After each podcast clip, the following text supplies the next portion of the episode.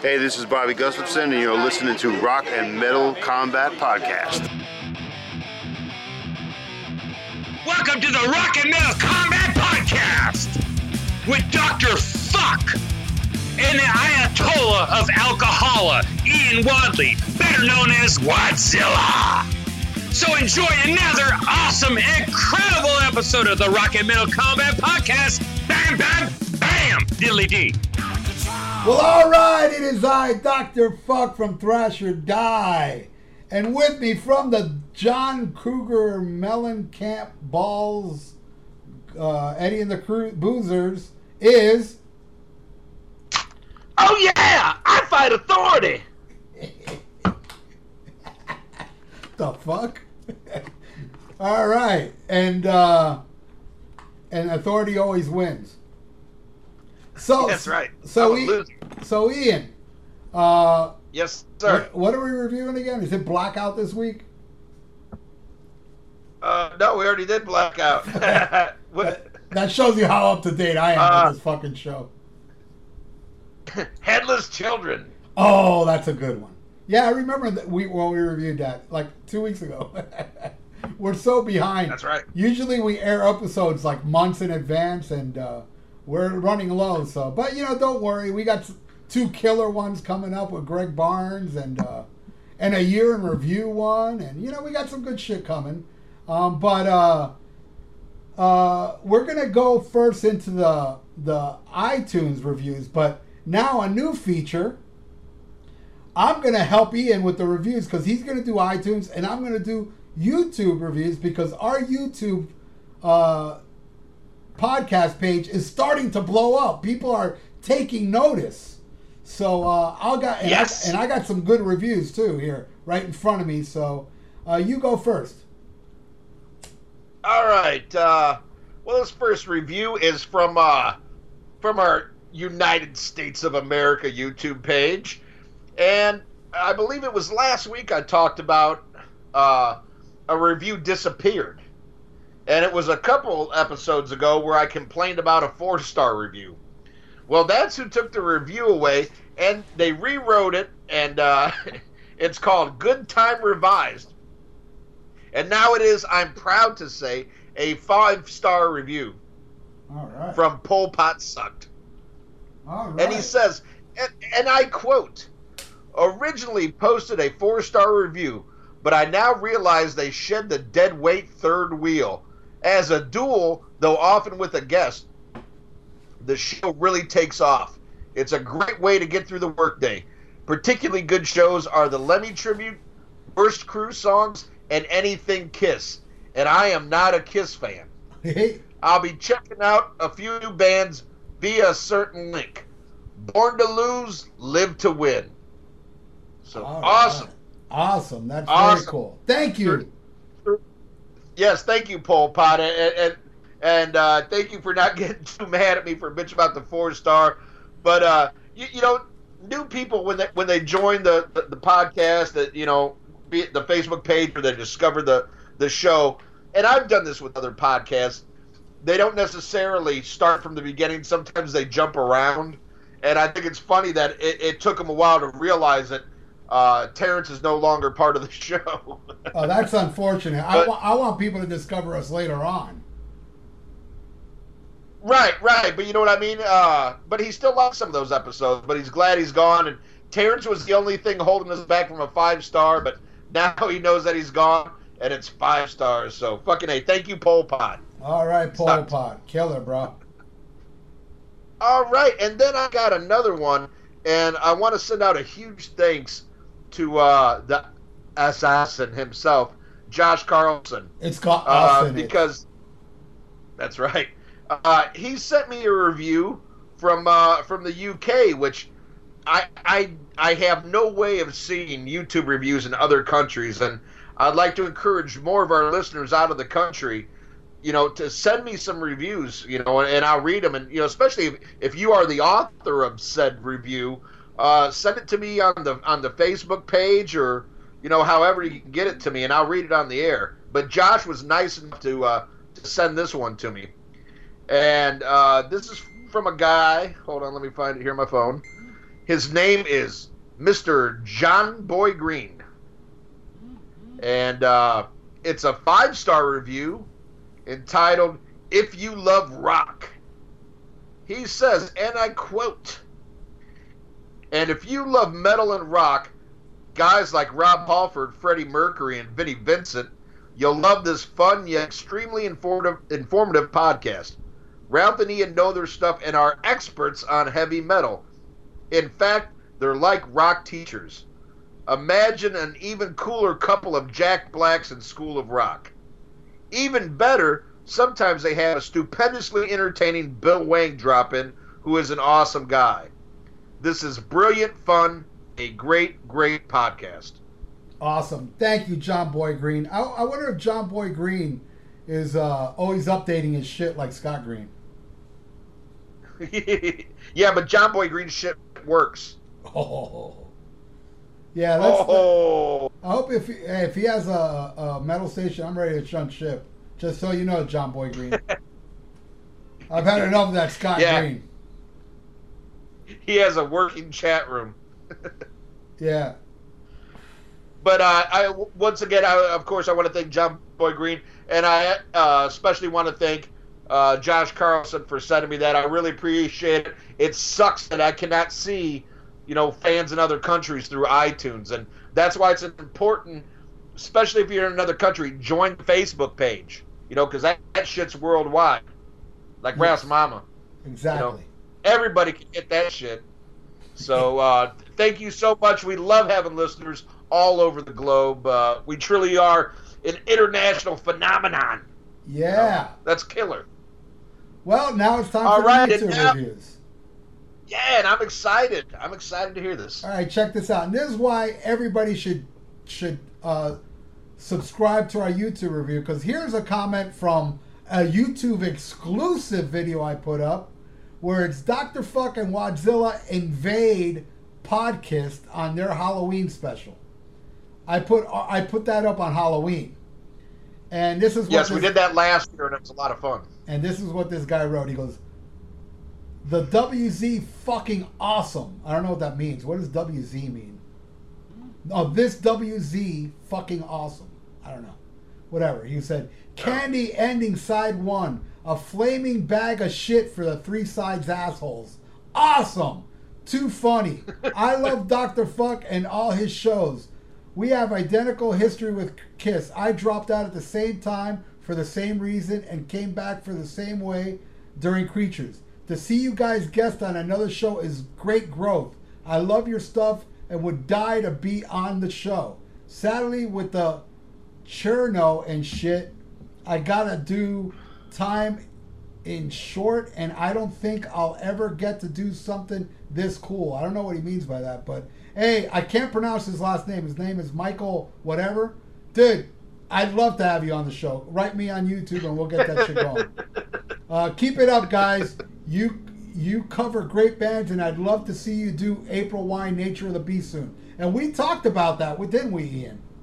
Uh, Nature We of the did. Beast. In fact, uh, I can't remember what happened with that, but I remember we talked about it, and I started listening to the album, and uh, something came up, we never got around to it. added on the list. And let me tell you something funny about that. Uh, at my job, I was locked out of my computer.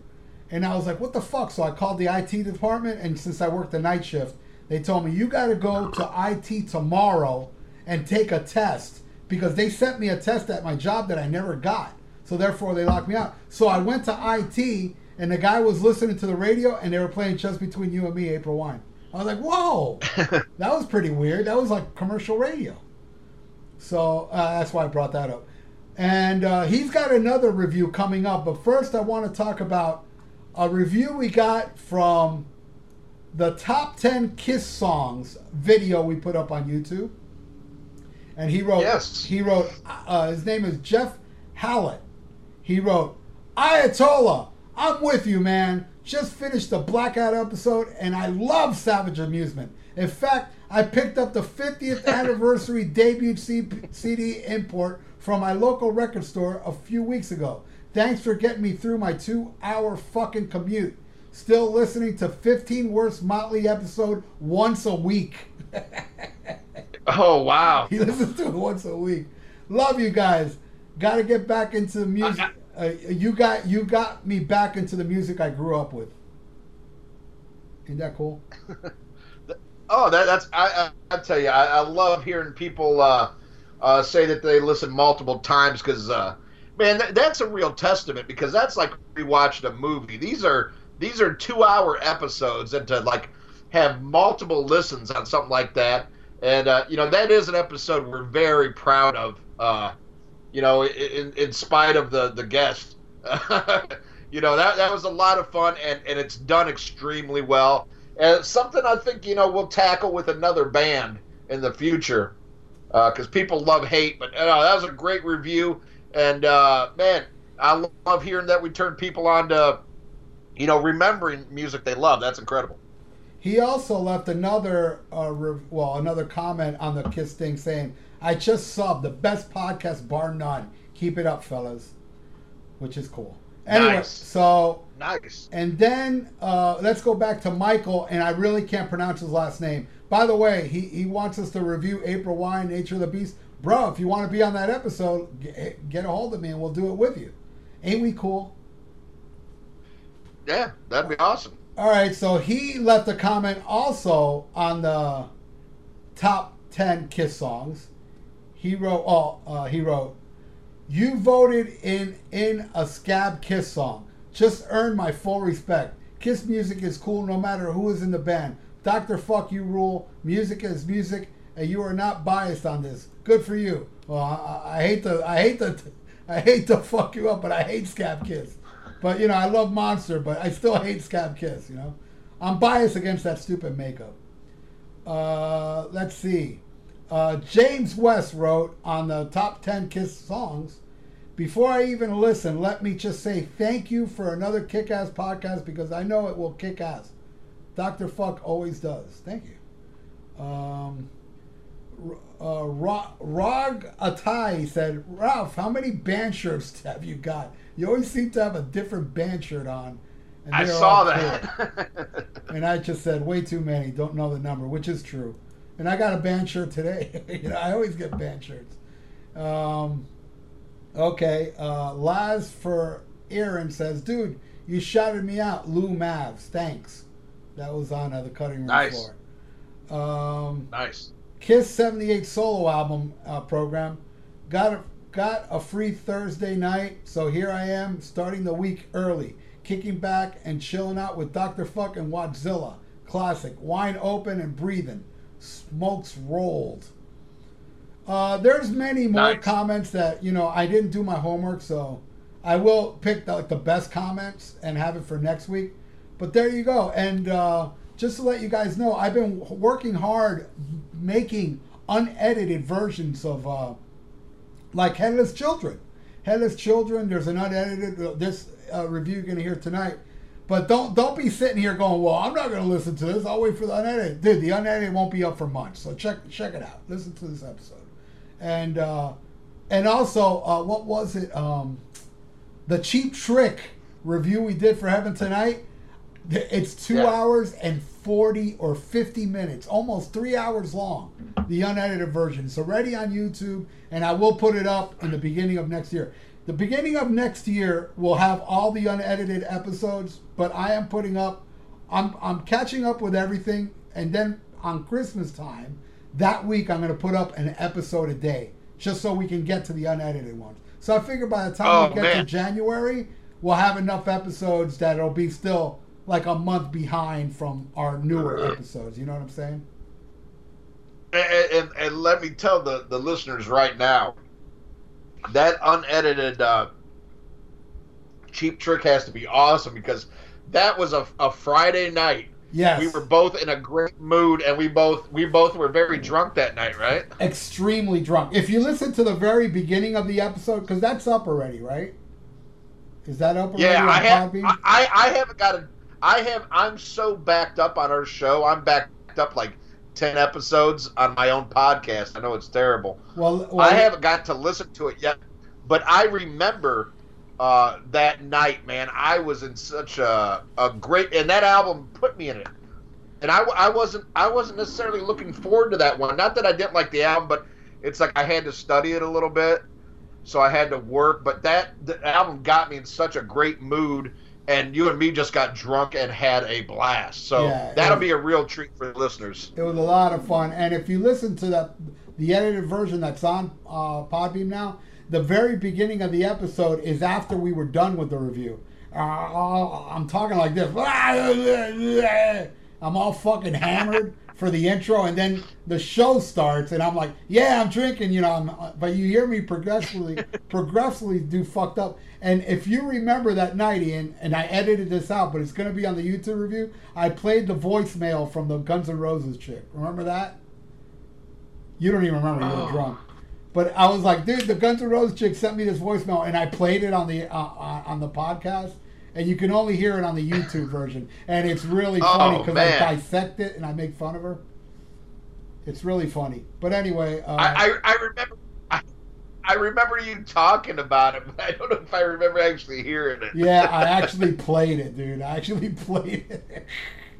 Awesome. And and there's a lot of stuff we I mean we get off topic and we really slam people, we throw people under the bus. It's pretty it's a pretty brutal episode. And I didn't I didn't edit it because oh no, I don't want, you know, cuz we don't I don't give a fuck, you know, who hears our shit. The thing cuz of time restraints, you know, I wanted to make it a 2-hour show. But and I also had in mind this will go on YouTube, you know, cuz I want people to subscribe to our YouTube because my my um my almost human channel has like thousands of uh thousands and thousands of um subscribers. Well i'm proud to say the rock and metal combat podcast is now has 370 subscribers to like something like 120 from not even a month ago so we've already Oh, nice. doubled we've Nice. already doubled the subscribers and uh And, and, and I, I asked I asked Ralph, you know, before we started recording this uh, tonight. I, I said, "Man, these unedited, you, you know, uh, there was two things I was worried about, you know, with them being totally unedited." I, I said, "One, are are you gonna at least edit out like the pauses when I go to the bathroom?" He says, "Yeah, that's gone," and I was like. Well, what about all this shit where we expose Scott Green as being a white supremacist? He's like, yeah, I took that out too. I was like, oh, thank God. i hope i take it out of this episode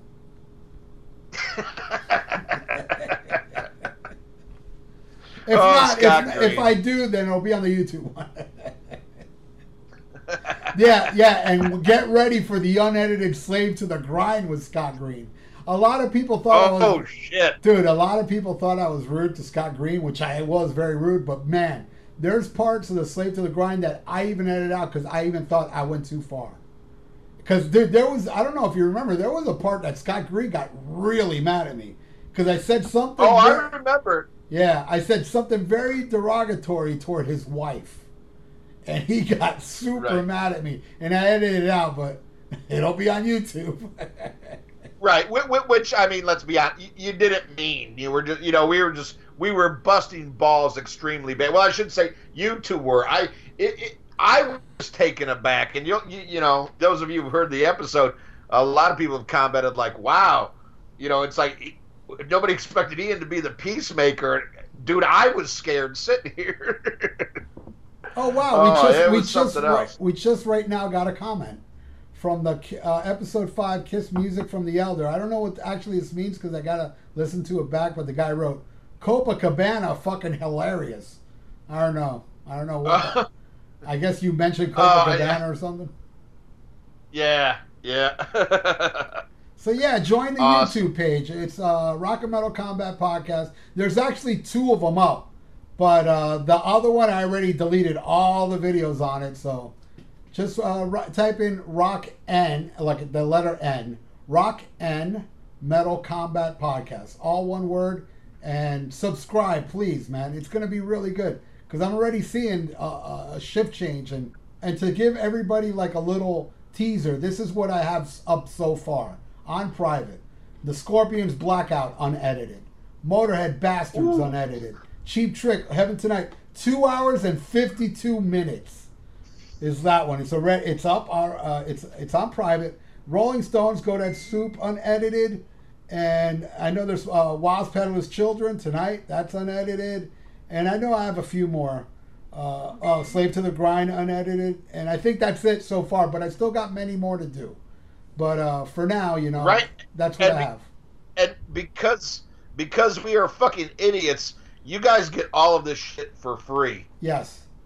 you know, where, where where other podcasts, hey, and I don't blame them. They charge money for extra content because it's hard to make a dime doing this, and we invest a lot of time and effort into this, but we just love it so much, and we're so dumb we give it away.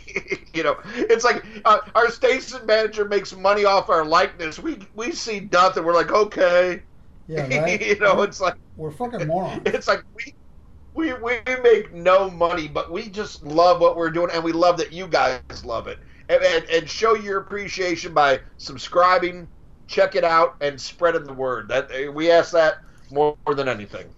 Yep, and yeah, like uh, again, like like my music, like my reviews, like everything. It's all labor of love. It's not something I do for money, but uh, you know, it's, it's to just turn people on to our wackiness, and it works. And I think, well, we're a damn good show, if I should say so myself. Yes, sir.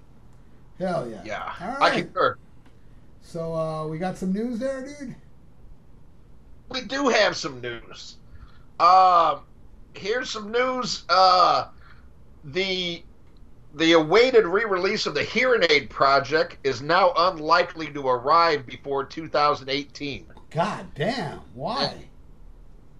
And it, well, it seems to be not only do they have to deal with the record companies that all the artists are, Oh, you yeah. know, well, were part of or formerly part of, but also management and all the shit they got to get, you know, approval of has made this so hard. Originally, they wanted to do this before that last uh, Ronnie James Dio tribute album.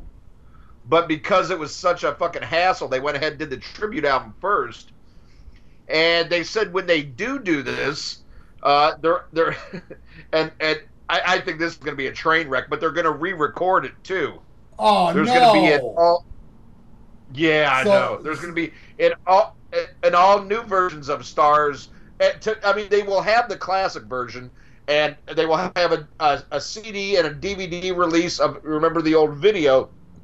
That'll all be part of it, but also to uh, to get those hot topic kids, they're going to redo it with some current artists as well. And oh my god, yeah. G H. E Y. yeah. I, I don't know if I'm ready for Black Veil Brides and five finger fucking donkey punch to do stars, but Oh man, that's. oh boy. Ugh. Yes, it does. and Rage Oh, Against the Machine oh. doing a guitar solo. Wiki wiki wiki wiki wiki wiki wiki wiki. Super Joint Ritual. Well, they're just Super Joint has released the title track to their new album, Caught Up in the Gears of Application, and uh, I dug it. Have you listened to it yet, Ralph? Uh, no. I I, I didn't even Not know that bad. show was out. Yeah, yeah, not bad. It was. uh, They put it up on Blabbermouth. Um, pr- pretty decent song. I mean, it, it's super joint. Either you, you know you get it or you don't.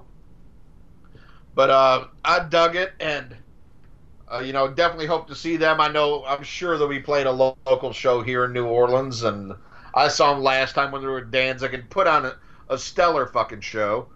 Uh, but man, just listening to it, I really want to hear Phil sing some fucking Pantera again. You know, I, I miss hearing those songs live. Yeah. And, you know, I, I saw him, uh, I, I saw a solo show when it was uh, uh, Phil Anselmo and the Illegals. They played just two blocks up from my house, and I went and saw that. And uh, you, you can hear me and see me in the video. uh, that was up on Blabbermouth. You can go back and research it. You can hear me screaming my "Yeah!" but uh, um, it, it was so funny. I was so drunk, and I think I left halfway through the show, and I, I saw there was footage on Blabbermouth. I was like, I'm not even going to look at it because I'm pissed that I got too fucked up too early because it was a late show. And um, a buddy of mine wrote me. He goes, "Oh, I heard you on the Phil show." I was like, "What?" He goes, "Yeah." He goes, "I had it on. I was looking away." He goes, "I heard your voice. I looked over, and there you are." I was like, "Oh fuck." Yeah. I was. The last thing I remember is being really drunk, standing next to Pepper Keenan. But uh, but man, you know, just just hearing him sing, man, I really. What What do you think about Phil doing a tour, uh, doing the music of Pantera? Because it really seems unlikely, unfortunately, of any kind of reunion. Uh, how would you feel about him just uh like getting like maybe an all star band and just doing the music of Pantera? I'd feel Do you think that? uh, I'd feel I'd have to run out and get that ticket as soon as possible. Yeah, me too. You know, and that would be a good idea if he would do a, you know a show where it's nothing but Pantera. You know what I mean? That would be sweet. Right. You know, and, and probably realistically, you know, he could get Rex to do it. And I would definitely, you know, don't call it Pantera by any means. No, I'm sure. You know, you could call it fuck. You know, you could call it Phil and Rex and Effects or whatever. You call know, Thrash or Die. But uh there you go. but uh I, I I think the time is now. Like while, you know, I mean cuz nobody's getting younger. And if Vinny doesn't want to do it, hey, that's up to him, man. You know, I can't fault the guy. I wish he would, but I'm not in his shoes, so I can't fault him. If he doesn't want to do it, he doesn't have to. But I think fans, older fans and newer fans, deserve to hear those songs played live. I think Phil So, would do it. I, I yeah, You know why? Because Phil, you know, when I was on the motorboat, dude, he did a bunch of Pantera songs with Metal Alliance. He's joined b- many bands on stage to do Pantera songs. He doesn't shy away from that shit. So, and I think he would love to do it, you know. And and you know what? I honestly believe if, if Phil was to do it, it wouldn't be for a money grab. It'd be because he loves that shit. But you know, unfortunately, uh, toward the end of Pantera, I really don't feel Phil was there. I don't think Phil was feeling it Oh, yeah, anymore. but he'll he'll. Well, he'll admit that. I mean, be, between the drugs and the pain he was in, uh, you know, I don't think he would deny that. But I, I think he should reclaim. I mean, as, as much as the, the Pantera sound is, you know, revolves really around Dimebag. Uh, you know, they were all equal members in that, and, and you know, he wrote some amazing songs. You know, that have to me very important and deep meanings, and I would love to hear that shit live again because that was such an important part of you know my 20s and 30s. You know, Pantera I, I've seen probably tied with Kiss and Ozzy as far as the acts I've seen the most times, and uh, man, I would love to hear that music again. and be very proud of that, man. We are very lucky. We got to see. Oh, I, yeah. I, I did the math the other day. I saw Pantera nine times. Nice, yeah, I think I saw him. I think I saw him like 13 times. You're, yeah, you And- saw more than I did. Oh, They only came on down here nine times. You know. Oh yeah, well I, I used to travel. I used to travel. You know, I'd see him multiple times on on the same tour. I think more so than any other band. You know, I saw Kiss and Ozzy uh, just as much, but you know because they toured longer. You know, they kept touring and stuff. But well, the uh, thing is that I never did travel to see Pantera because I'm not like you, dude. I'm very, very. I don't know. I guess I, I have this flaw that I don't like sucking dick while hitchhiking. oh well, you know, once you get past the taste, it, you know, it's kind of fun. All right. You know, Okay. it, it gets you where you're going. Well, now you tell me. Time's dead. I can't do that no more. Who the fuck am I gonna travel to see today? Seriously, Glenn Hughes ain't ain't ain't uh ain't touring now. You heard of that? You're that's some news. You heard this fucking Oh. bullshit? No, Glenn no, Hughes we're- Glenn Hughes was supposed to do a tour with Living Colour, and Living Colour backed out, and now Glenn Hughes ain't doing it. Oh shit. Now that I was ready to suck some Shit. dick, man. That, well, I mean, you still can, but uh, that that's that sucks because everything I've heard off his new solo album is amazing. two songs I heard were fucking badass.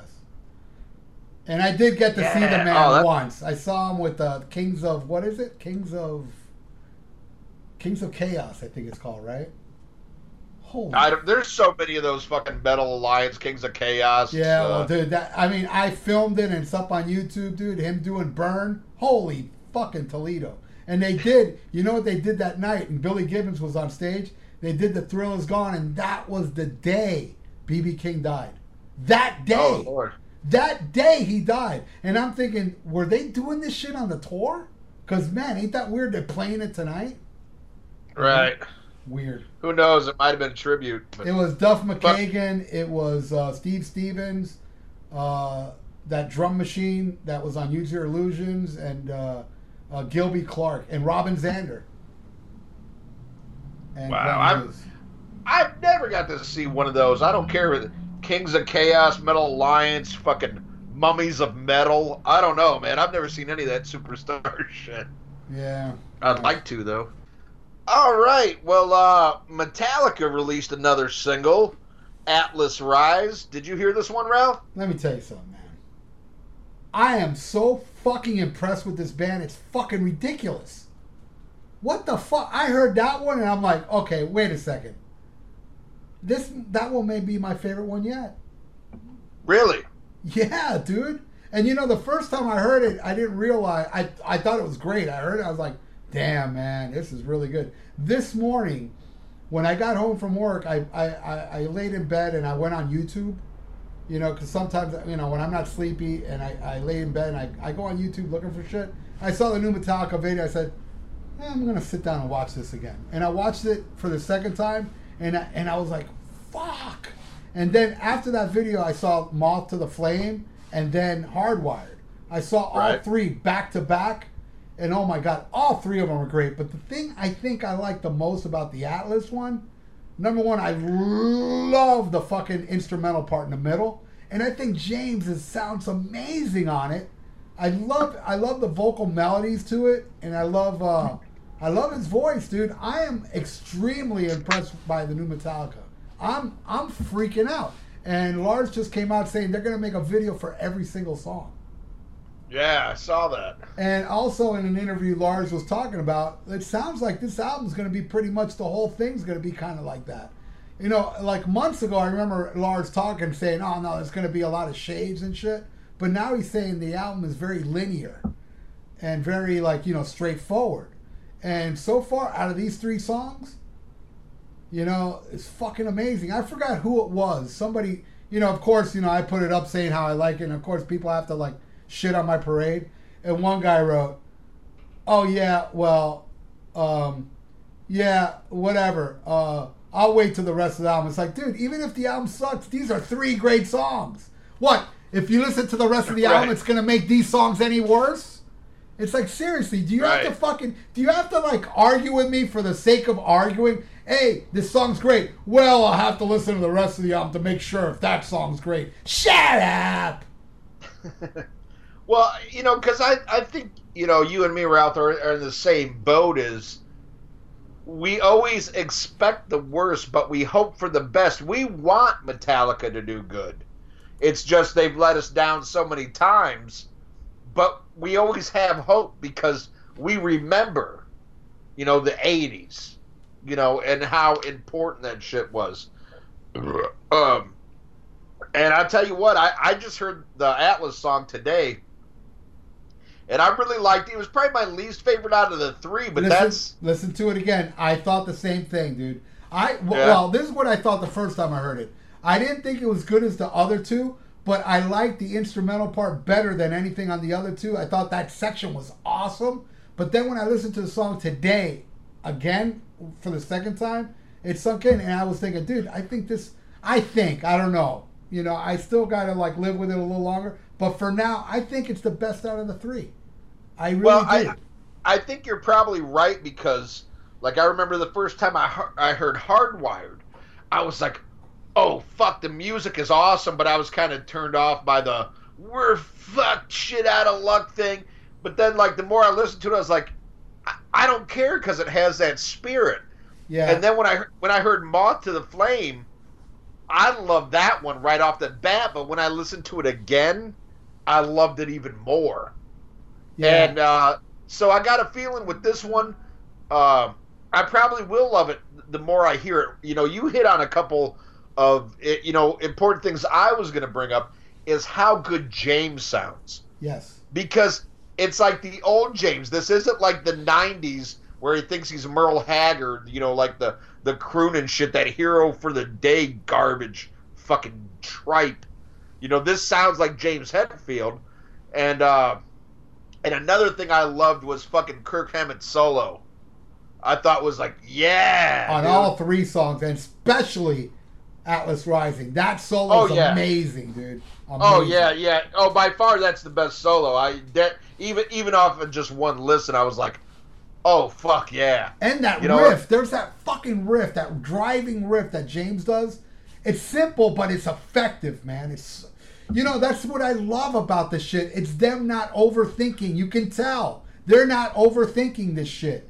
It's almost like they just went in and bashed it out, you know, out of nowhere. I really do think that because Lords of Summer, Summer sounds like they overthought that shit, you know. Yeah, yeah. But but I, I think it's like them getting back to it because, uh, you know, I actually and I know this is a unpopular metal opinion. Uh, I think there was something about Saint Anger where they had the right idea but the wrong execution.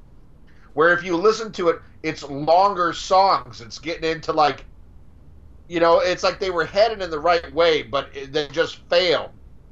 And then I think with Death Magnetic, they got a little bit more there. I mean, I know I like that album way better than you, but I think you know it's like they're headed in the right way, but they're not there yet. You know, I hated But I that think- album. I hated that I- album. I know you hate it, but but I, I'm just telling you my opinion. I think they were headed in the right direction, but they needed to lose Bob Rock. They need to lose Rick Rubin. This guy who was the engineer or whatever. I think without some Svengali blowing smoke up their ass to maybe where they have to answer to themselves. Um, I, I, I think it's really helped, and uh, I'm excited about this shit. And definitely, you know, I've only seen Metallica once. But judge by these three songs, the next time they come to NOLA, I am fucking there, dude. I'm going, and uh, and and I can't wait, dude. Yeah. I, I'm excited about. It. And and you brought up a great point. Even if the rest of the album is a bunch of Unforgiven Part Fours, these three songs are the best I've heard from Metallica since And Justice for All. Exactly. And then there's also people that are like, oh, but Lars sucks. It's like, dude, he, he's playing well, dude. I don't think he sucks on it. Oh, you know, I mean, these songs would be much better if I had a different drummer. No, I think it's fine the way it is. Sorry. Sorry, but Yeah, I, it's not like I'm a Lars defender, but goddamn, dude, it's like, stop fucking. I'm serious, dude. And I know people are going to get mad at me for saying this, but too many people out there are just too blinded by what a douchebag he is. Too many people are just too blinded how much they suck for decades that they will not give this shit a chance. Right, and, and, and and I'll tell you, even listen to this other one, uh, you know, this Atlas song today. Of course, I thought the weakest link on there was Lars, but Lars has always been the Peter Criss of thrash. But that being said, he's just as important to thrash as Peter Criss was to Kiss. Not, not the best technical. He'll never be Dave Lombardo. You know, he'll never be Gar Samuelson. He'll never be Charlie Benante. No, uh, but he's. I think he's fine at what he does. I mean, now and the '80s, Right. You know, I can't. But- I can't really judge Lars for the loads and the black and you know. It's to me, it's like the whole band a, a, as a fucking unit sucked. So you know, whatever. But I saw that Oh, through yeah. the Never movie, and I thought he was playing great in that movie. I was impressed by his playing in that movie. And dude, I'm sorry, this Atlas Rising, watching the video, I was like, dude, I love these little things he was doing during the song. I think he's fine. He's fitting in right in with his playing. It- you know, it's just that he makes these faces like it's the hardest thing in the world. But if you go back on YouTube and watch MTV's VMA Awards, them doing Enter Sandman back in 91, he's playing that song like he's playing like the most difficult thing in the world. And he's only Yeah. doing a beat. So Lars is Right. always looking, he always has a face where he's trying too hard, you know? Right. But and, and you know, it's funny. I was watching the the video for Atlas, And if you look around, you know, the studio they're in with all the guitars and all this stuff, like they have all of this shit at their disposal. This is some pretty good metal for a bunch of millionaires. Yep. You That- have to you have you have to admit. Of course, you know. I mean, we we just got, uh, uh, in my opinion, a very excellent Testament record. Uh, we got a new Overkill record on the way. Uh, Megadeth, you know, this year put out a great thrash album. But he, these are guys that are in another league. These motherfuckers got like some YouTube money, and for some people that well off that have it that comfy to do something this cool, I don't think you could ask anymore. And that was You know? my complaint of Metallica during Death Magnetic. Because I saw them trying to be thrash in certain songs, like My Apocalypse and shit like that. And it sounded forced and contrived and just a bunch of millionaires trying to be how they were. You know? And that's what I think was wrong with Death Magnetic, was they were trying. Where I don't think they're trying now. They're like, let's just go out there.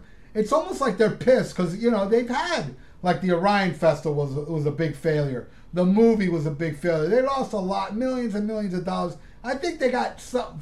I think maybe that has something to do with them being pissed off. Going, yo, man, I'm, I I can still pay for the heater in my in my jacuzzi, but I can't find I can't buy my my other girlfriend's diamond rings like I used to. You know what I mean? So it's, that, that's probably pissing them off. So they got some kind of incentive. Something happened, man. Something fucking lit a fire on their ass.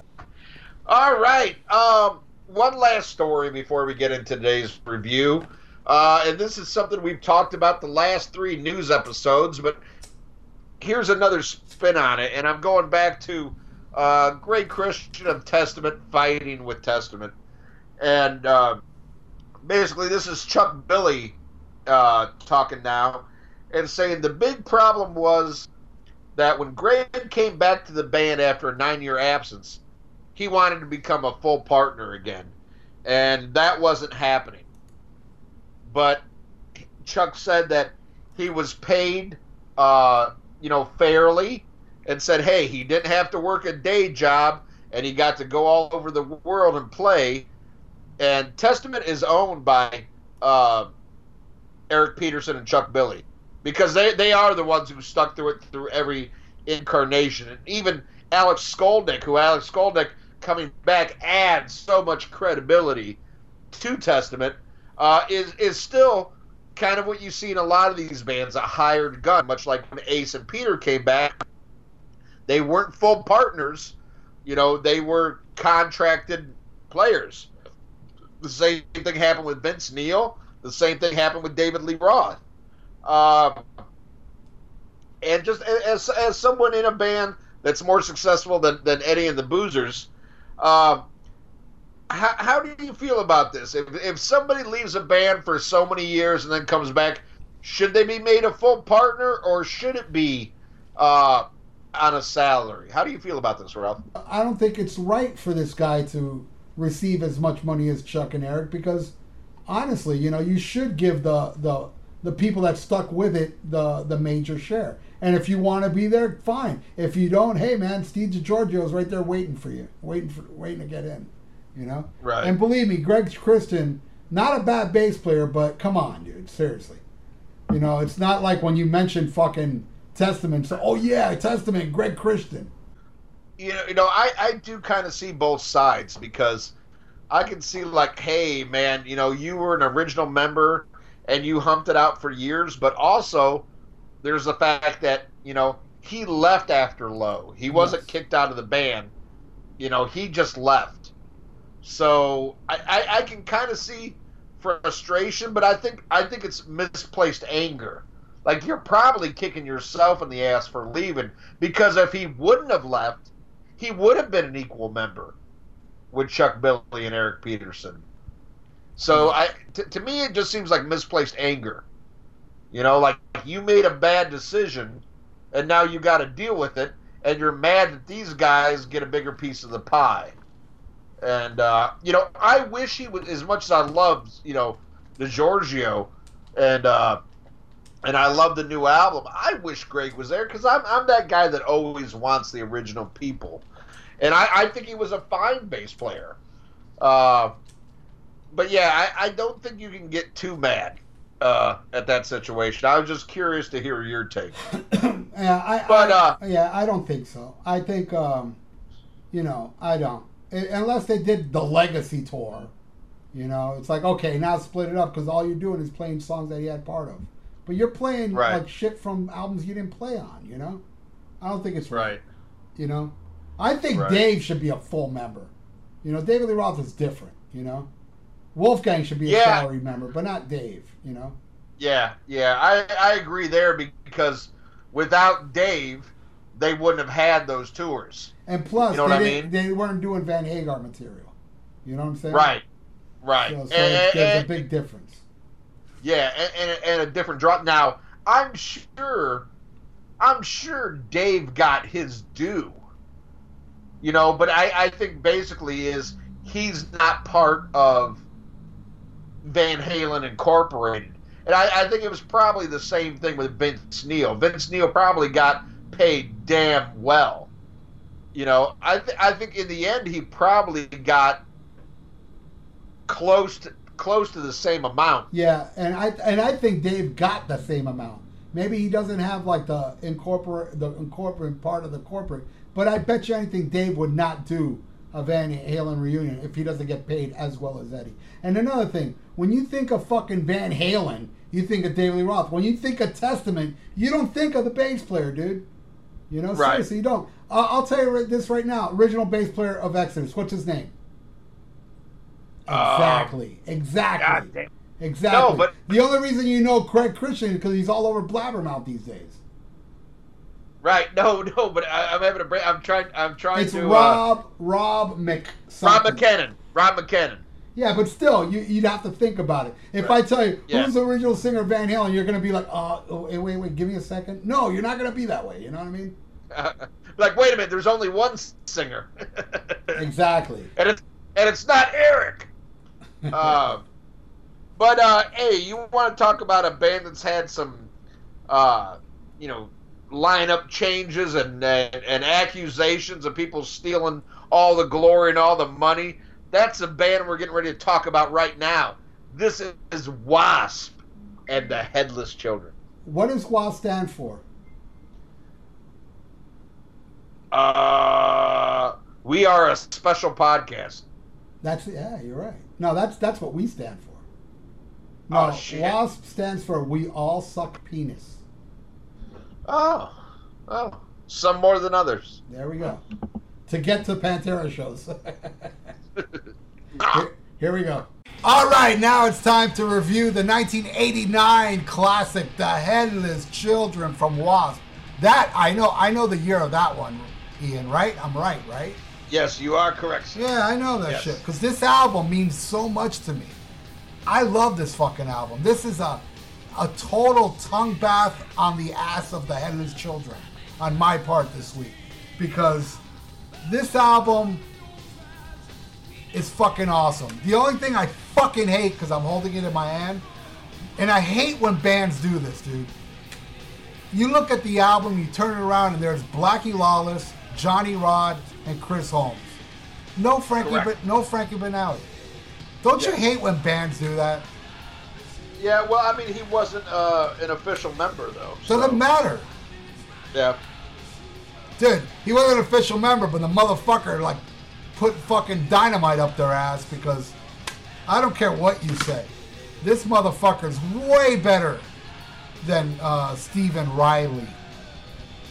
Oh yeah, uh, you know, totally different uh, style of drumming too. I mean, Steven Riley's perfect for like you know the sleaze rock stuff that they were doing, but this is much more like a metal metal album, and uh, you know this is this his drumming here is even heavier than he did on Quiet Riot. I mean, this is some real powerhouse drumming. Fuck yeah. And it just adds so much to the songs. And ugh. But I'll get into like, you know, what I think of this album overall while we're talking about it. But I will say this. I heard uh, I'm a little hazy on when I first heard this album. I mean, I bought it when it first came out. I know that.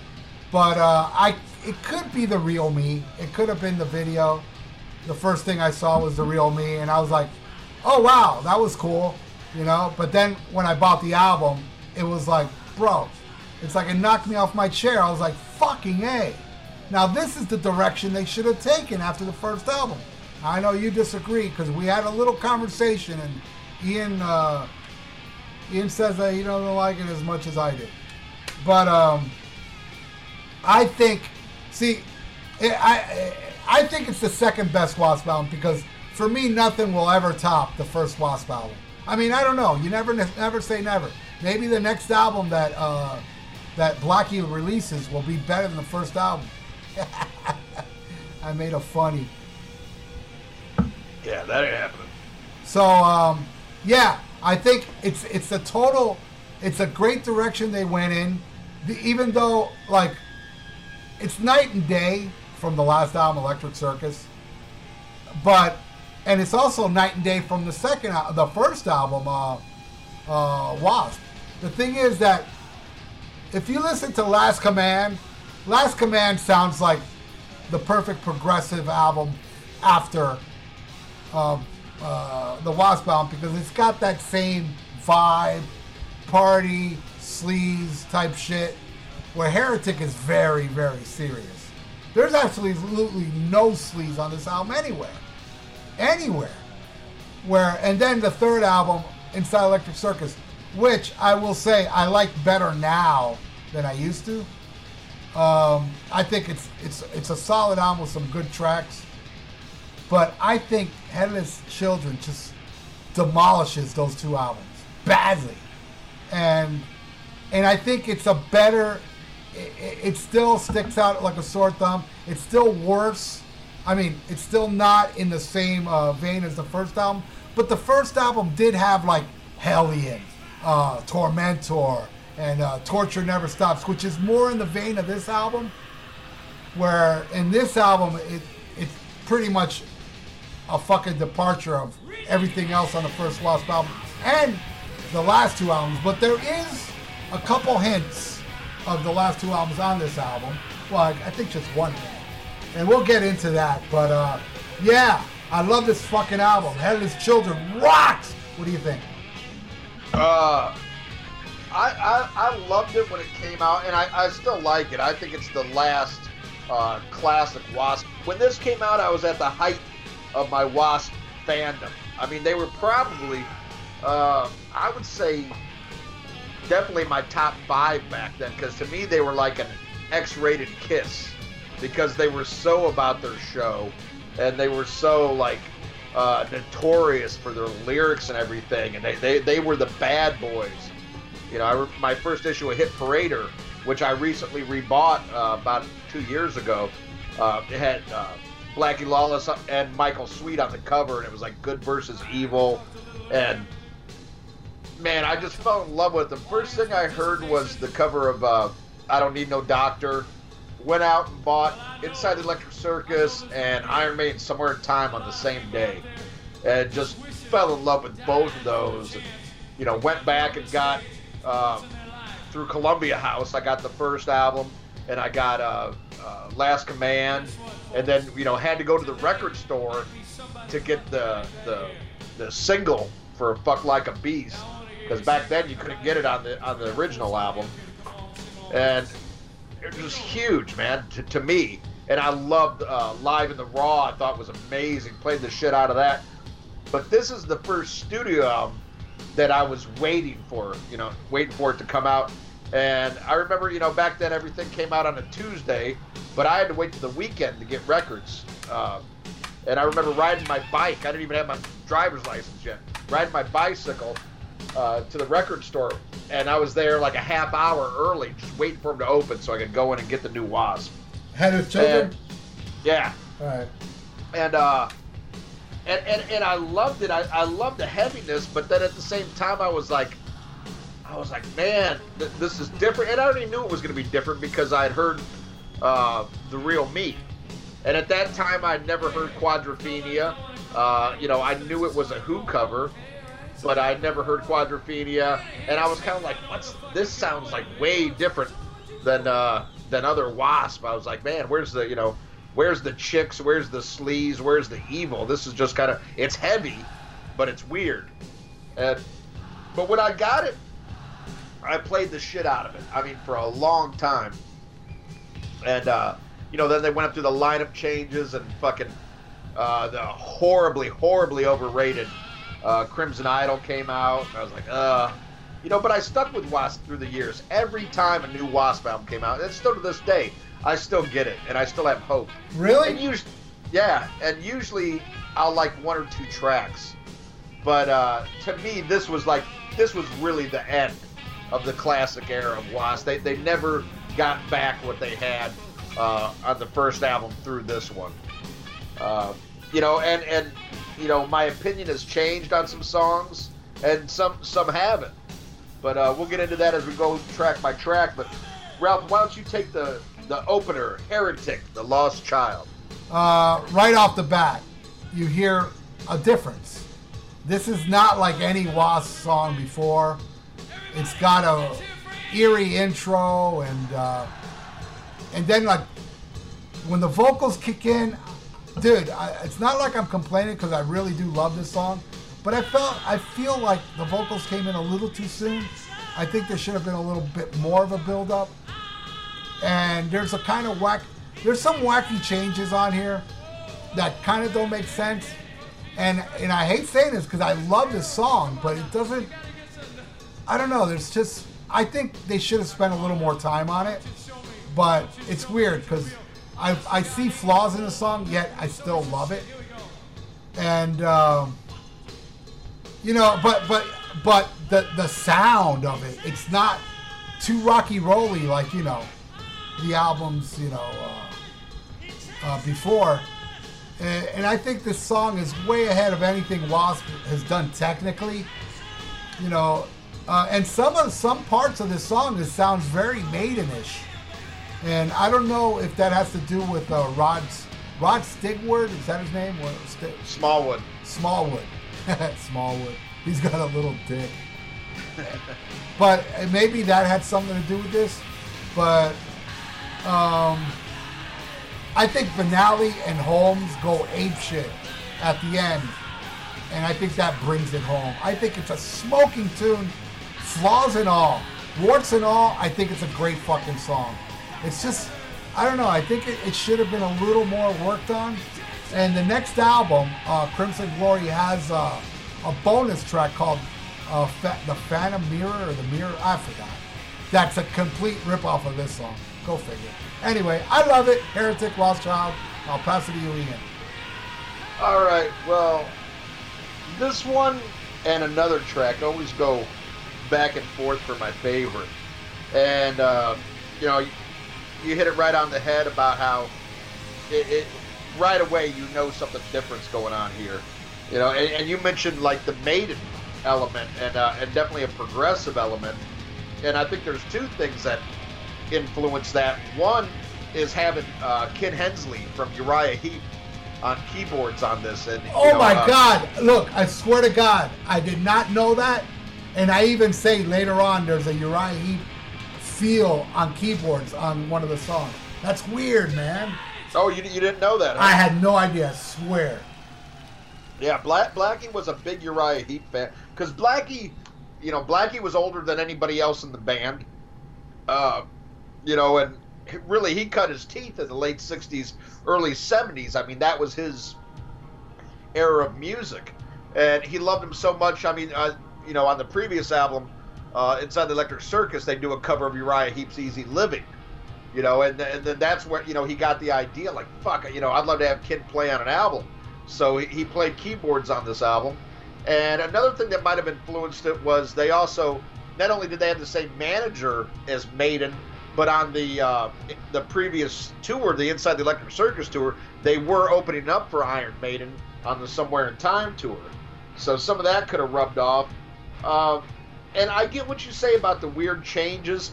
I, I think you're right. The the song does kind of uh, overreach a, a, little bit. I think he's just trying to show so bad that hey, we're doing something new and different, that you're right. If they would have spent more time, they could have restrained it. But I think he's just trying to impress you right off the bat. It's too And- it's too abrupt. Don't you agree? Like the, the changes, it's, it's too abrupt. It's like Yeah, bam. it- it's like it- yeah. It- no it build does- up. No build up. Yeah. Even like I said, when the vocals kick in, there's no build up. You know. It, it, seems forced just to show you, hey, look, we're throwing a curveball here. I agree Uh, with you 100. percent Yet it still works for me. I don't know. I'm Yeah, yes, yeah. It, it works, and you appreciate what they're trying to do, and it's it, it's cool because especially in an era where uh, music was getting lighter, it wasn't getting heavier. I mean, what Wasp did here is much like Skid Row did with Slave to the Grind. You know, when everything Yeah. else was going lighter, they're like, hey, well, no, we're not going to do that. And uh, even though there is a song on here, you know, Blackie was talking about, you know, going into the writing of this, how how pissed he was because he said music was getting lighter. He said record companies were signing anybody, and it wasn't metal at all anymore.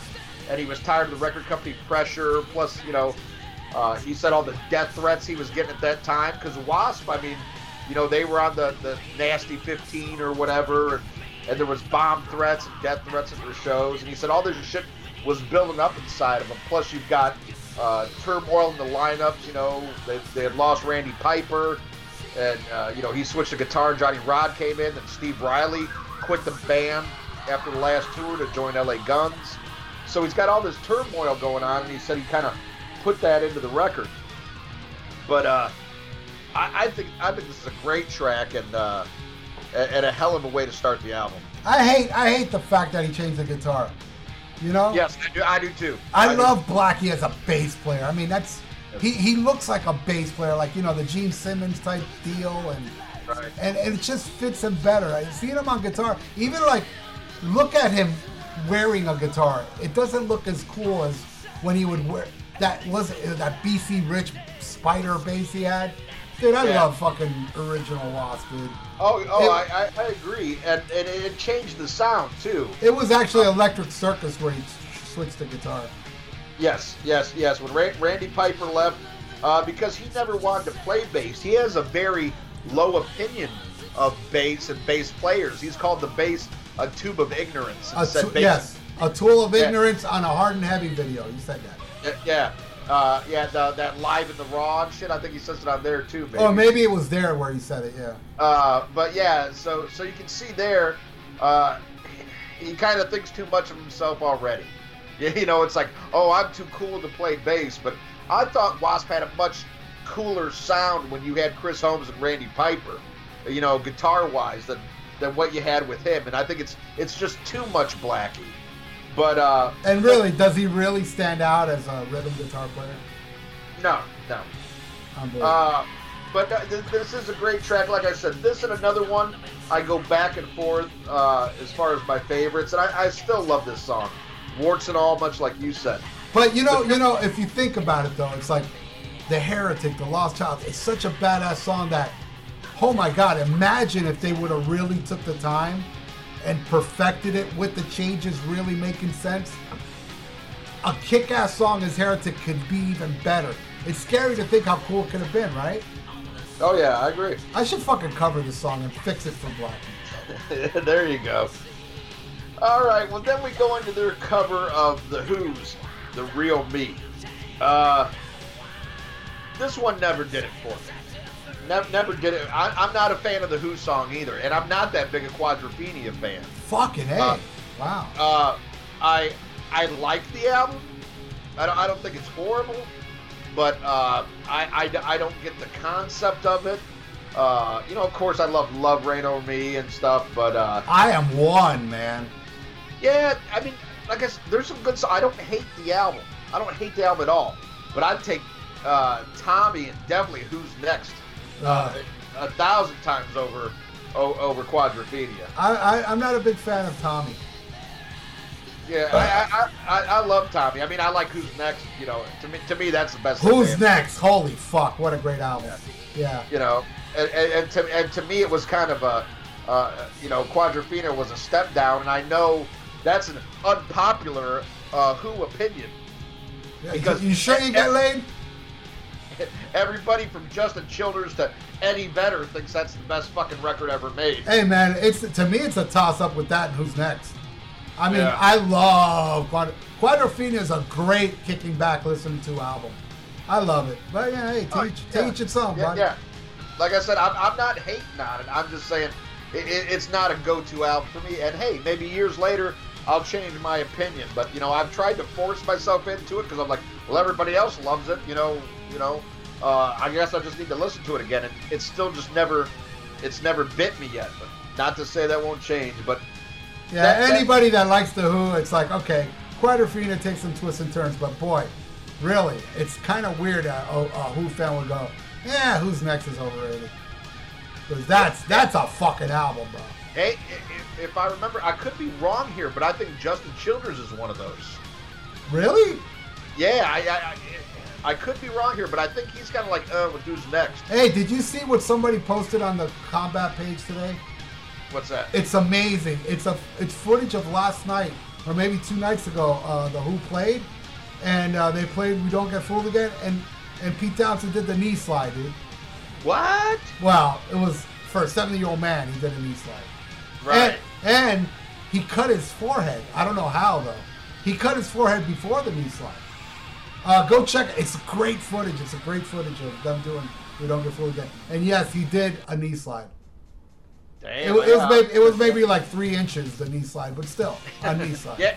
Yes. Did he did he get up on his own or did somebody? Yeah, he got back up. He got back up on his own and like fucking I, I don't know, like 30 seconds later, did the windmill like 17 times. Holy shit. It was unbelievable. I saw the Who. When was it? Two years ago. Unbelievable, man. Yeah. What Oh, a great awesome. band. What an amazing fucking band. Uh, That's okay, go ahead. Well, back to Wasp. Yeah. Uh, back to the song. Uh, again, I it, much like the Who album, you know, it, it's covered from. I don't hate the song, but it wasn't what I wanted from Wasp at that time. I mean, it was really like, okay, yeah, I like the the bass sounds cool, you know, but uh, even the video, I was like, ah, uh, where, where's titties? I want titties. Oh, there were Where's titties. There were titties in the show. Well, there was a chick, but it was more about this pouting kid Yeah, slamming that- car doors. Yeah, but that I- bitch was hot, man. I want pentagrams and, and fucking tit. You know, I want I want the Love Machine video every time. You know, Yeah, you I know, want- I can't, I can't argue there. Yeah. What a know, great, I- what a great video. It's total, total cheese, stupid, horrible, but that's the best type of videos. Right, but this one you got an angry kid. It's like a goddamn, uh, you know, Jeremy spoke in class today. Shit, I don't want to hear your fucking problems. kid. Yeah, but Get dude, out- in, get out play the titties. in the middle of a black and white video, there's this really hot bitch with a fucking tank top that's in color, and oh boy, that that girl's ultra hot. I think she saves the video, but I have a different opinion on the song. But go ahead. But uh, no, that's basically it. I want titties and pentagrams, and uh, and then this is this is kind of like some uh, wham wham shit. Nobody understands me. I ain't got time for that shit. All right. Um, I love it. I, I think it's an amazing cover. Um, Blackie said in an interview that Pete Townshend wrote him saying how much he loved it. And Blackie framed it.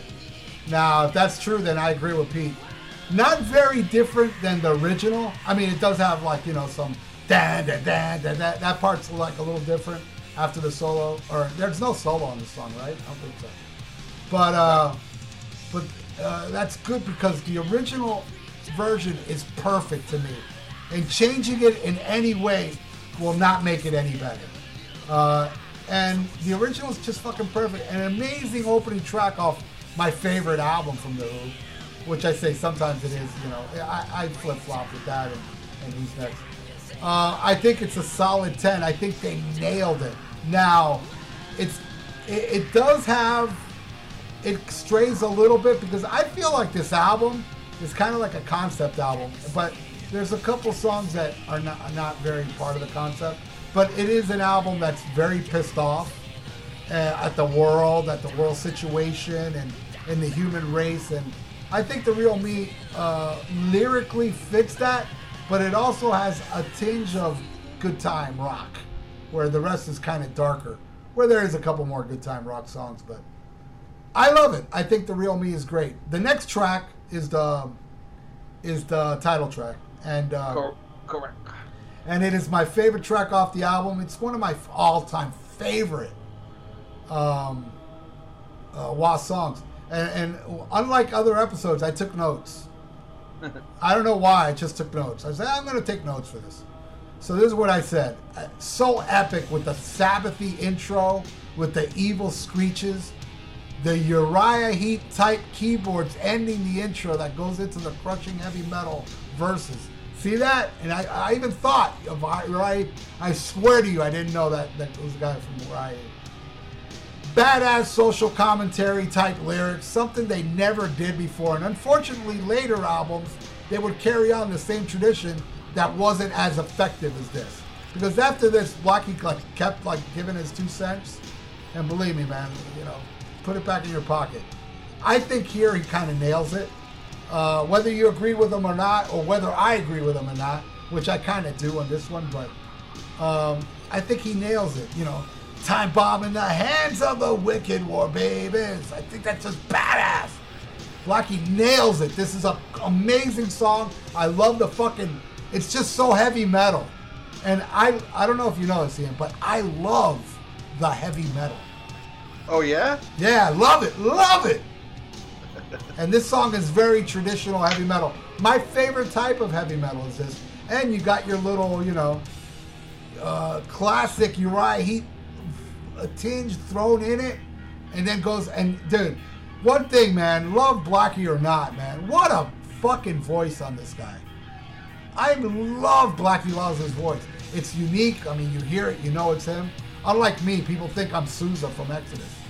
But but Blackie Lawless is such an amazing vocalist, and I think he really does showcase the strength of his vocals on Headless Children. I just and and the lyrics and and and the the, the melody to the Headless Children. Feel the night, feel the night. I can't remember the lyrics now, but god damn man, what a great fucking song. Maybe it is my all-time favorite Wasp song if I really like have to think about it. Other than a ballad that sounds nothing like Wasp that I want to talk about later, that would probably be my favorite Wasp song, but it's not Wasp to me. So I would say like a, a true Wasp song. I'd say Headless Children is the best Wasp song ever. Thank you. Alrighty. Well, this would be my favorite track on the album as well. Uh, you know, and I always went back and forth between Heretic and this, but nine times out of ten, this song wins. And I just love the way it starts out. Those fucking drums. And then when you hear Ken Hensley on those keys, that it's because my dad raised me on Uriah Heep. And, you know, his big comment, I've said this a million times, you know, he, the 80s metal that I listened to, he's, he said, oh, it sounds like bad Uriah Heep to me. And uh, Let me let me ask you something, Ian. Um, Yeah. I can't get into Uriah Heep, bro. Is it is it because of David Byron? Is it because No, no, I like his vocals. Okay. Um, I bought what everybody claims like best album, Magician's Birthday. Right. I bought that on vinyl. Uh, I don't know. I bought a a, a a Gumagab. Yeah, yeah, yeah, uh, yeah. But that that's like almost Night Ranger like. Yeah, that's very commercial. I bought that album only because of that album cover. Yeah, yeah. And- And, there is a song that, that that's just the way that it is. I do love that, That, song. that, that I have a video for that. And and I saw that lineup open for Judas Oh, yeah? Oh, Priest. So I nice. and here's here's the ironic twist of it.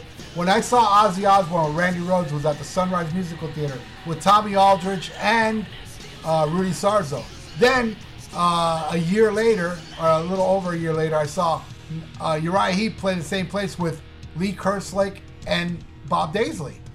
there you go. Isn't that weird? Same venue, same right. uh, rhythm section. Great, but you know what? It's I, I, I got to listen to it more.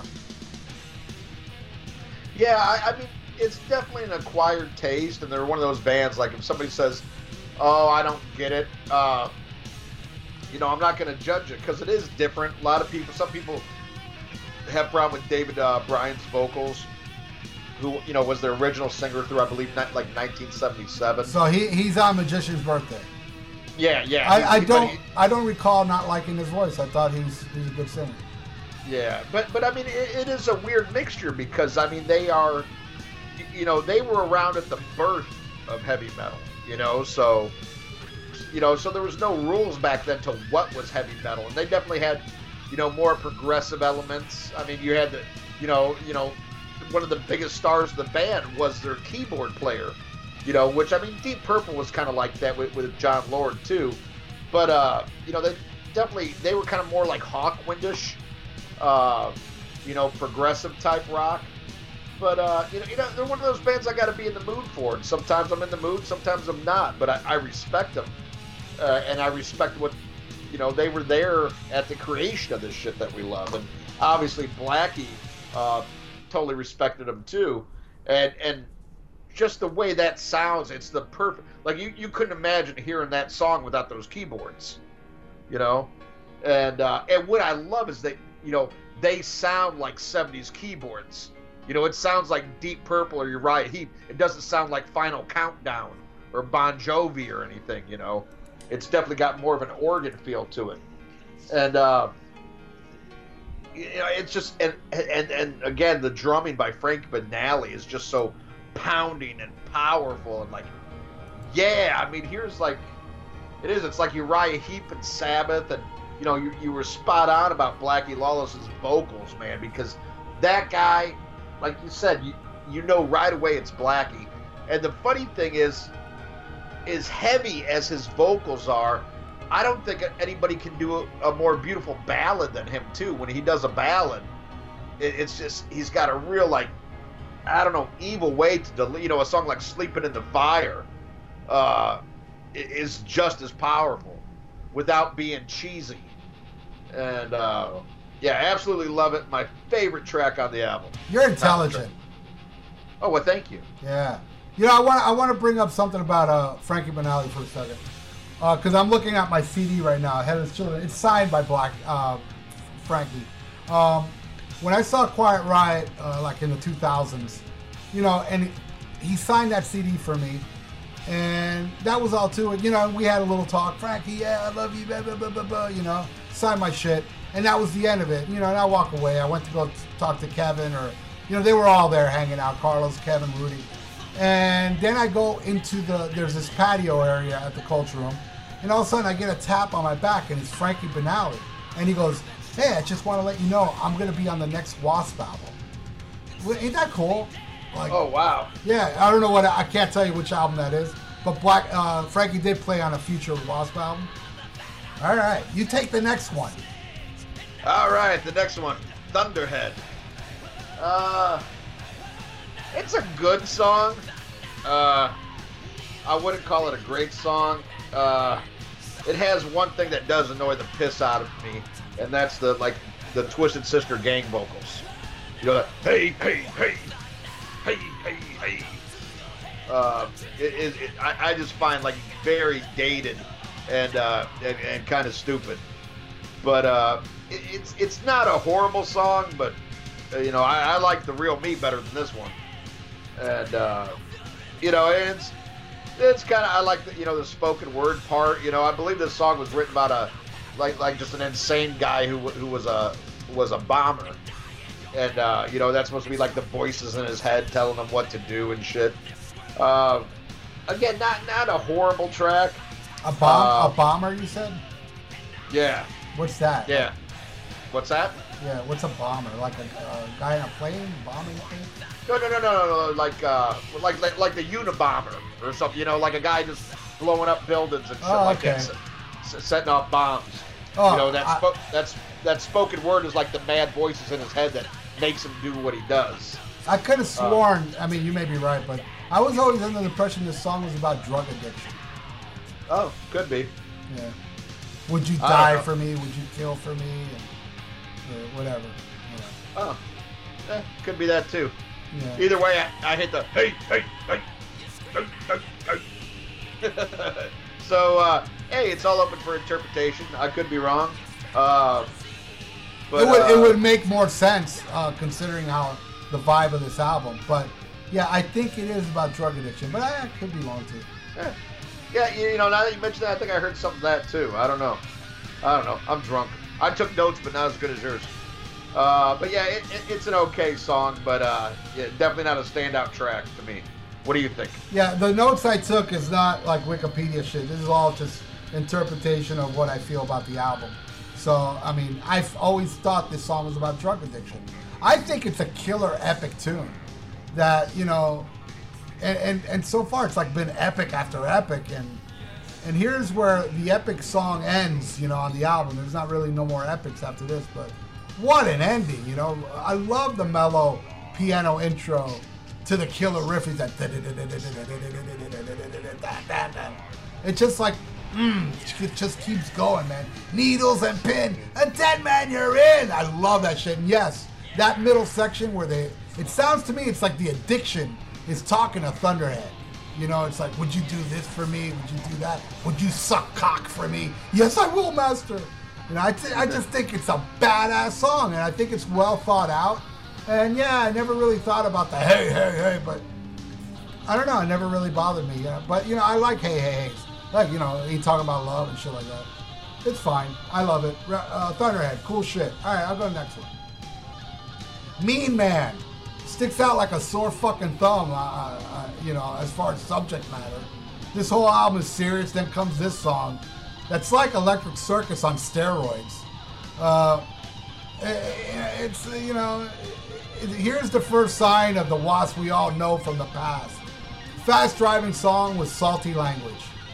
Uh, I have this single on the on vinyl. Uh, it's Chris Holmes on the cover, which is weird. Like an album cover with just Chris Holmes on it. How did that How did that slip through Blackie's cracks, huh? No shit.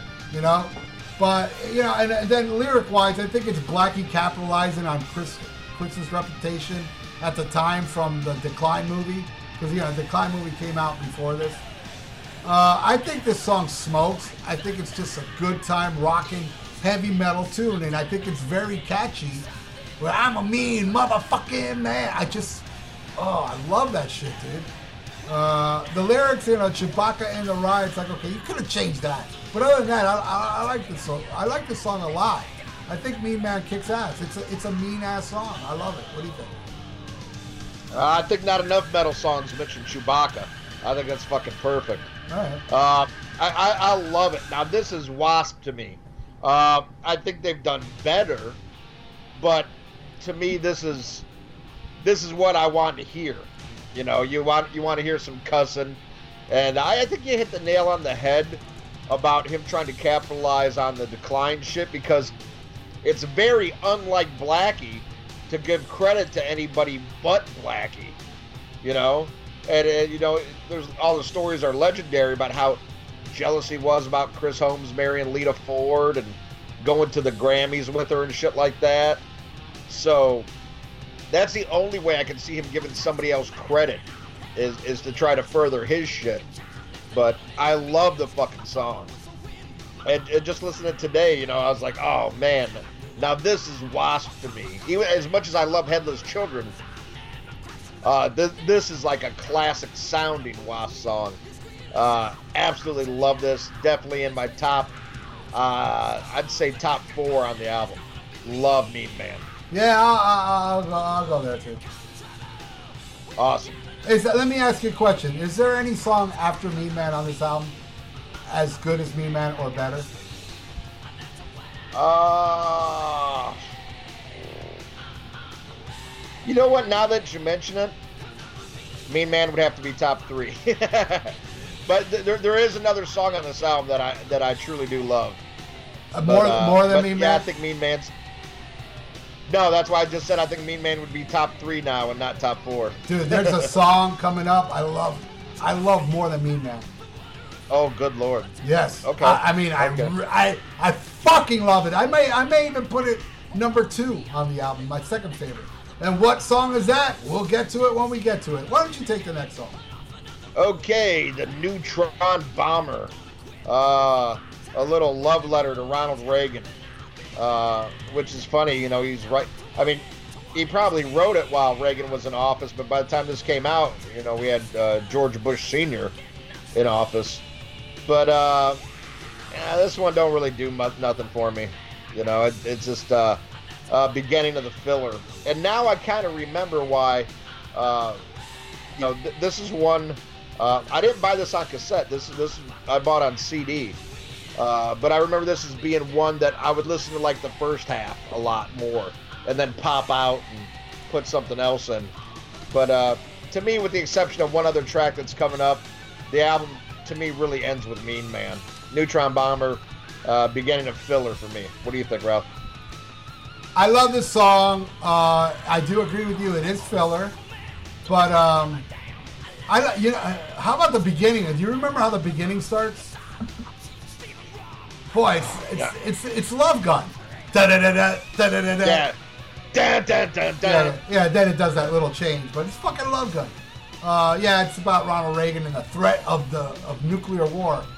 Uh, other than the last song on this album, this pretty much is uh, is part of the concept of the dark times we've lived in back then and in the present as well. And let's face it, the future. We're always gonna have this shit uh, hanging over our head, the, the threat of nuclear war. I think it's a great song. I love the heaviness of this song as much as all that, came before it. You know, I think it's a great example why this is my second favorite Wasp album. This is it as good as every song before? No, okay, no, but you know, I like it. I like it. I still like it. The, the this music speaks to me more than the last two, even though I do like the last two. And if you want to see what I think of uh, the Last Command, we have an episode about it.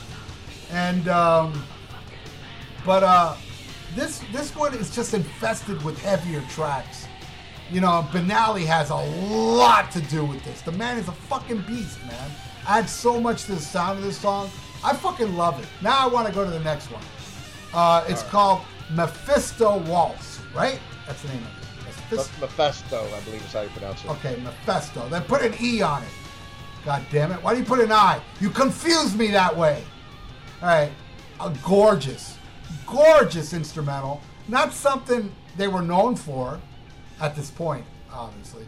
Um, kind of has a tinge vibe of Iommi type Laguna Sunrise fluff type shit, you know, but but a little more, you know, um, perfected. You know, you can tell this is something that they really worked on, and I think it's gorgeous. It's only a minute and thirty seconds. Uh, obviously, it's an intro for the next song, but I want to talk about this song as a song itself, and not as an intro to Forever Free. I think Mephisto Waltz is gorgeous. It's beautiful, and I love it. And I think it was welcomed to this point of the album where this album is just like bam, bam, bam, and here's like, man, now you can breathe in s- the the sweet sound of mellow acoustic music. I love Mephisto Waltz. What do you think? Uh, I agree. I think it's great, but I think what suffers is, you know, the placing of the album. You know, putting it before Forever Free, which is an acoustic song, uh, kind of just makes it seem like an intro. Where if it was placed, I mean, I, I think there's some bad sequencing on this album to begin with. I think if they, because the first side is so strong, I think if they would have mixed it around a little bit, it would have been a more cohesive album. Like something like this would have been like really cool in front of uh, the title track. You know, I, I would have liked the title track as the last song, and maybe this before that. You know, you're, you're But- right. I, I would I would have to agree with you.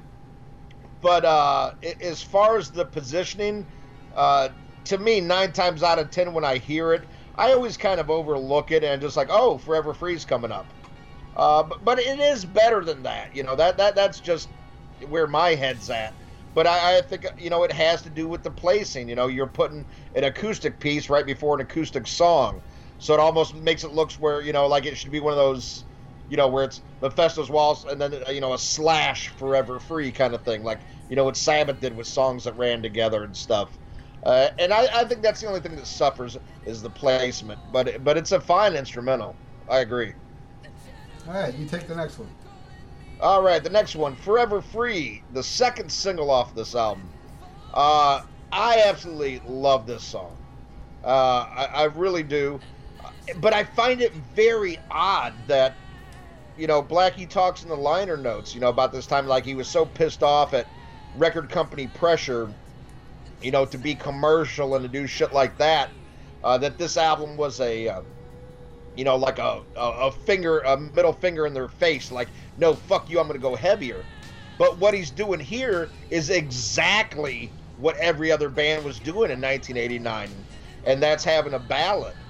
Uh, now, the, the difference is, I love the song, and and I I think it's a great song, and his voice to me is flawless on this, flawless. Now, I've heard different things about what the song is about. I've heard that the song was about somebody he actually knew that he dated that died in a motorcycle accident. And then also, uh, on Wikipedia, it says that it's supposedly a homage to uh, Freebird. I read an interview with Blackie back then where he said that. Oh, really? Well, it Okay. was it was uh, on a magazine, so you know you can take that with a grain of salt. You know what I mean? Uh, but I think it's a damn fine song, and you know, songs like this, "Sleeping in the Fire," "Cries in the Night," uh, so good, so good. And then he would get like the next album that "Hold On to My Heart," woo, you know, like that was like okay, now you sound that shit sounded like it was off a Hot in the Shade, sound like fucking Forever or something, or or uh, what was that horrible ballad off of uh, Revenge? Every time I look at you. Yeah, that yeah, hold on to your heart got into that fucking territory. But this one I absolutely love. It sticks out. Uh, you think Mean Man sticks out like a sore thumb. This sticks out a thousand times more, and I really can't see anything other than a blatant attempt to cash in on the hey, everybody's got to have a ballad thing. But I do happen to like the song, but uh, man, it does not fit the record to me. What do you think, Ralph? You're not the only one. A lot of people love Forever Free. Here's where the album takes a turn for the worse for me. And you know, and, and I know he said it was about Freebird and shit. It sounds more Allman Brothers to me than than Lynyrd Skynyrd, really. And I love the Allman Brothers, but uh, I don't want to hear the Allman Brothers in the middle of a killer heavy metal album, and a bad Allman Brothers song at that. You know. Now, I can't I can't go as far to say that this sucks because it sounds somewhat forced to me. I don't think Blackie honed in the ballad at this point. You know, "Sleeping in the Fire," as you mentioned, is great. I love that song, and and I didn't like "Cries of the Night," but I love "Restless Gypsy" off the last album, which you know, it's it, it, I can't. It's not ballady like "Forever Free." Neither is "Sleeping in the Fire." You know, uh, when it comes to getting really mellow, mellow, I think Blackie hit the mark on the next two albums with "Hold On to My Heart." Ugh. I fucking love that song. I think that song is amazing. And I, dude, believe me, I don't. What was it? Uh, Forever? No, come on, bro. Sorry, bro, but no, I, I, I, I can't equate. That's and actually, I don't hate Forever. I don't think Forever or that other song from Revenge is terrible. They're okay. I mean, I don't. Love, Oh. I don't. I don't love them as much as I love Hold On to My Heart. But the next album, if you think Hold On to My Heart is lame to you, Ian, there's a song on the next Wasp album that not only do I think it's the greatest ballad he ever wrote, but man, if I was to compile a list, it would be like definitely up there, man. One of the greatest ballads ever written. It's a song called Keep Holding On. It's just a great song that hits me emotionally enough that, you know, if I hear it, you know, I, I, get depressed over this girl. It, I mean, I cried like like if you were sentenced to a year without beer. Ugh. Yeah, exactly. But Forever Free, I don't like it, dude. But I'll tell you what I do like about it. Um, I like when it turns heavy. You know, I like that. You know, I, I love that part. And, Yeah. and and and I also love the video, that part in the video with the rain and him screaming. I think that's fucking awesome. I do Yeah, love way, that. way better than when Guns N' Roses ripped it off for November Rain. Yeah. Yeah, I like November Rain too. But still. Um, uh, Of course you do. yeah, of course. Yeah. Why isn't I haven't sucked cock yet? I don't know. I think the jury's still out. Yeah, I do. I'm, I'm one day I'm gonna suck cock going. God, I wish I would have done this earlier. Now please put on hold on to my heart and whip out that cock. But anyway, I I, I I don't like this song, dude. It's the worst song on the album. But I like the heavier part of it. But then like the heavy part like stops and then it goes back to ding ding ding ding ding ding. I don't like it, dude. It's just to me it sounds way too forced. And you were talking about Blackie under pressure, of that record company. This definitely sounds like him fucking uh, catering to the record company. Oh, And- I agree. Yeah. And they made a fucking video for it, which is another blatant attempt to get like a hit song. But let me tell you something. No, no. And and you know, even like the next two songs that I, I mentioned, I loved. Hold on to my heart and keep holding on, which is one of the greatest ballads ever. Those will never, never have any type of impact on society because it's under the Wasp moniker. You know, and I, I haven't listened to that album in years. You want to talk about a Wasp album that I listened to once and never went back to? That's still not black enough. Still not black enough is so patchy. It's not even funny. Though it has a great songs on. it. I can't, dude. You got to hear that song. I, I, I'll check it out again. But you know, something you know people may or may not know. Neither one of those were supposed to be Wasp albums.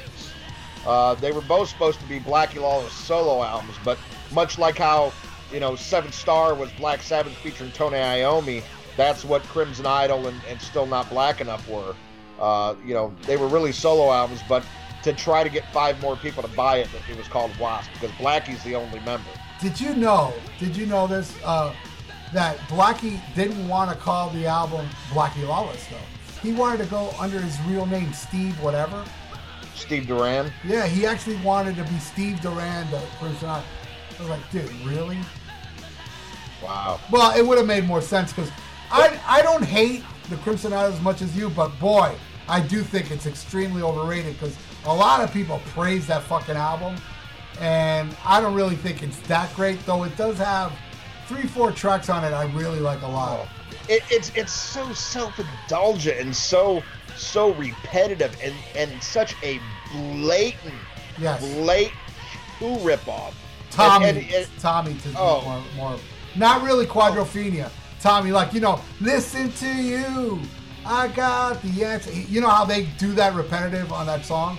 Uh, Oh. Blackie does it on. Think I think it's on the Great Misconception of Me, or one of those songs where he uh, give me love to set me free. He says it like a hundred times during a hundred songs on there, but. Right. Yeah, I you know what? I'm not a big fan of Crimson Idol, and that's an album. I was like, dude, I gotta get into it. I I, I know I like it, but it just didn't do nothing. And don't don't you think? I mean, I don't know about you if you ever really uh, noticed this. The album cover to the Crimson Idol, dude, that dude looks exactly like Tommy Lee at that time. The Dr. Feelgood Tommy Lee. Never thought about it. Yeah, well, there you go. But, But, uh, uh, yeah, yeah.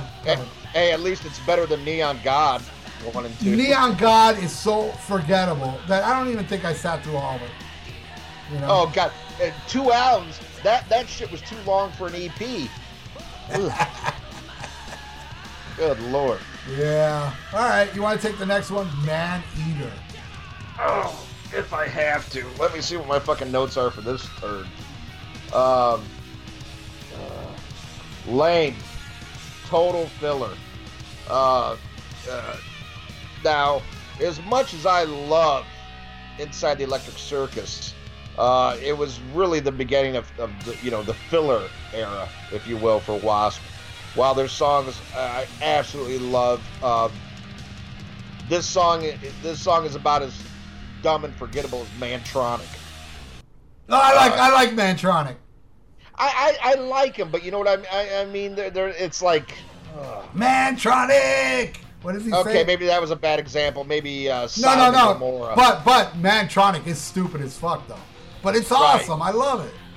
But uh, no, this, this is just this, this is total filler, and uh, I hate when total filler songs are buried at the end, and and and this is a prime example. I'd rather have have one like in the middle than right at the end because it makes you it makes you just want to turn the fucking record off, you know. And that that's what Man Eater does, and I, I'd rather hear Man Eater by fucking Hall and Oates than this fucking shit.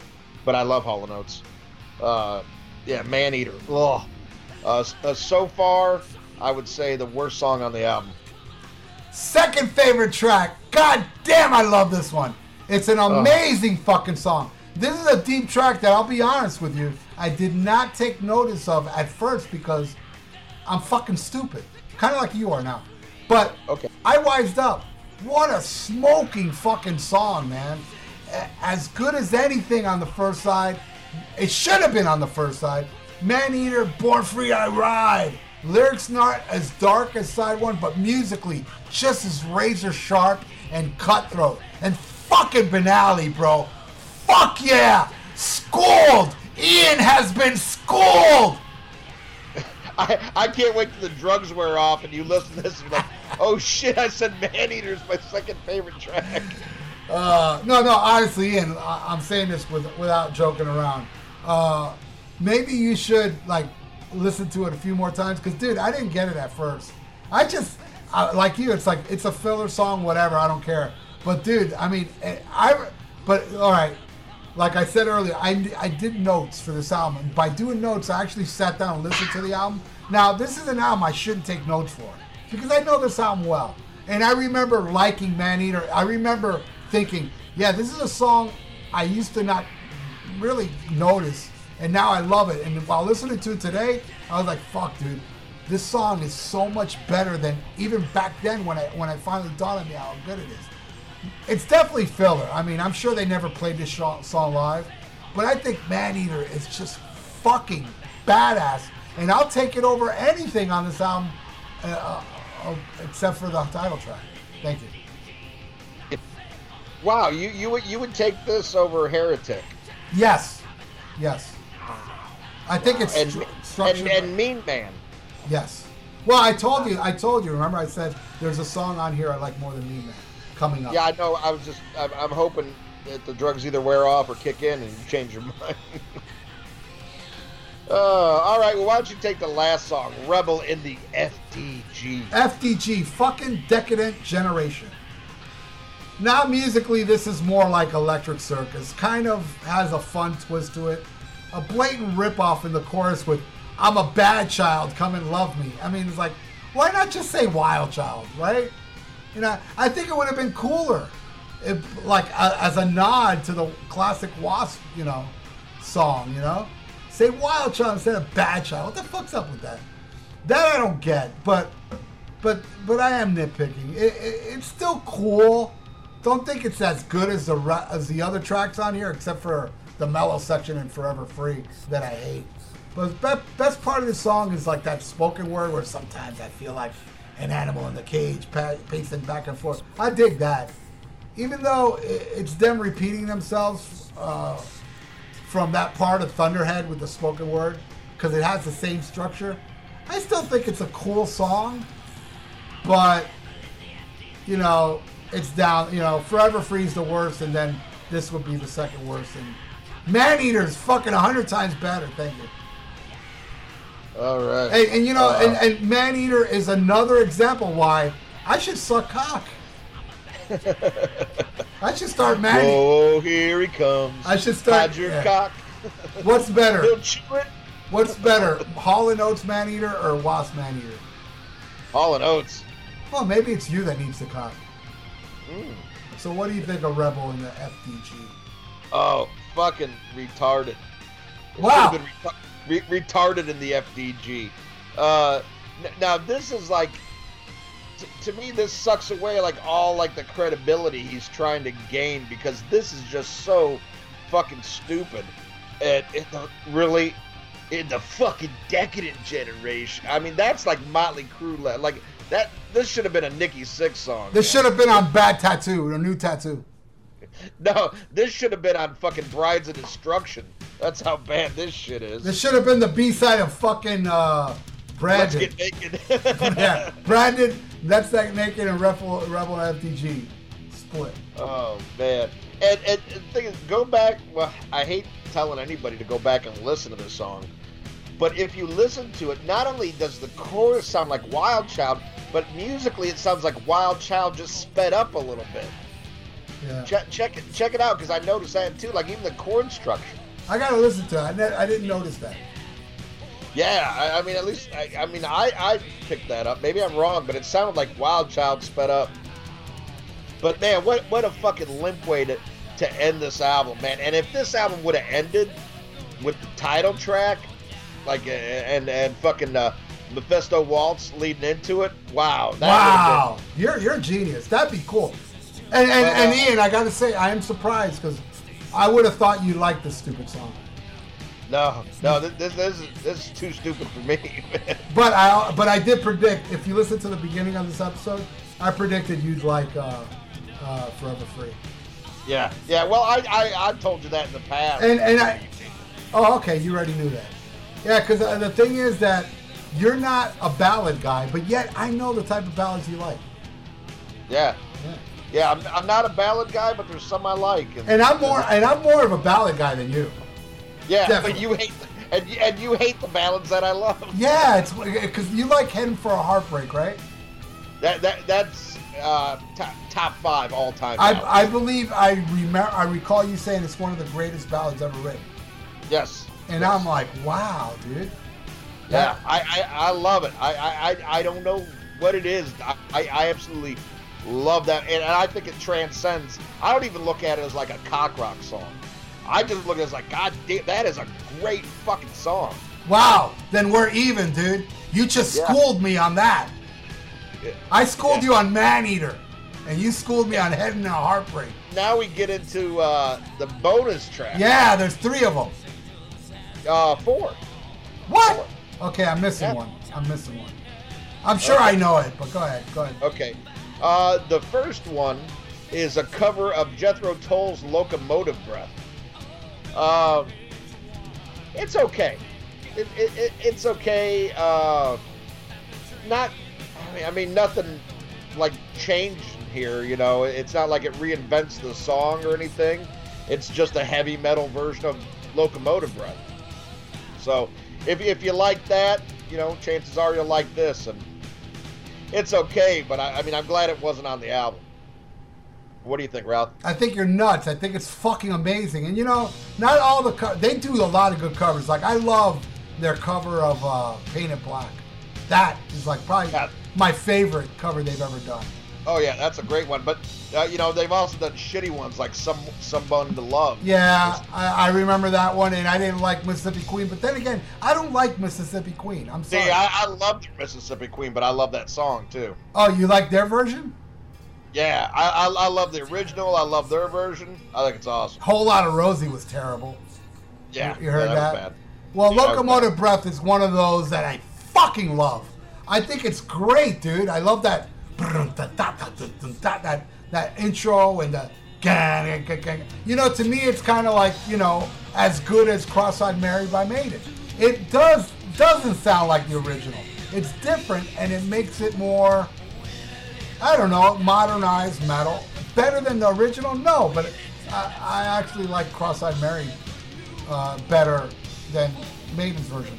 But I love Maiden's version, and I love, I love what Woz did to this song. I think it's fucking great. Yeah, I schooled you. All right, two to one. All right. Now, the next one, uh, I have no fucking clue why this wasn't on the album because this would be this would be the one that would be tied for my favorite song on the album. Uh, I put it right up there with with the title track, and it's called "For Whom the Bell Tolls." I think this is absolutely amazing. I love the feeling of the song. It's kind of like uh, I, I, I wouldn't say a ballad, uh, but it's it's a slower song, but it's more of a pounding slow song. Um, again, maybe not like "Sleep in the Fire." It's just it's like a slow, brooding song. Uh, I, I love Frankie Banali's drum work on it, and I know I've talked to you about this in the past. I know we don't agree, but uh, well, at least in the past we didn't. But I think this would have been a definite standout track. In fact, I think this would have been uh, an incredible single that I think would have done better than the Real Me. And, and, and the Real Me kind of killed this album too because it didn't take off like you know really for shit. And and, and then uh, you know at, at least in my area, I know you said it didn't get played too much in South Florida, but you heard Forever Free more on the radio than you did Real Me. But Real Me, I think you saw more on MTV. But still, you didn't see any of these videos outside of Headbangers Ball. They weren't like in regular rotation. But I think For Whom the Bell Tolls definitely has single potential, to my ears at least. I think it could have been a standout track, and I think it's a, a, a damn missed opportunity. What do you think, Ralph? Did you know? I guess you didn't know this because you don't like Crimson Idol. This song was recorded on Crimson Idol. It's called Boy Meets the Gypsy. They totally did this song again, but they made it a little more mellow. And instead of uh, instead of um, for whom the bell tolls, they changed that line. But everything else about the song, same vocal structure, same lyrics, uh, all this song is, is on the next album.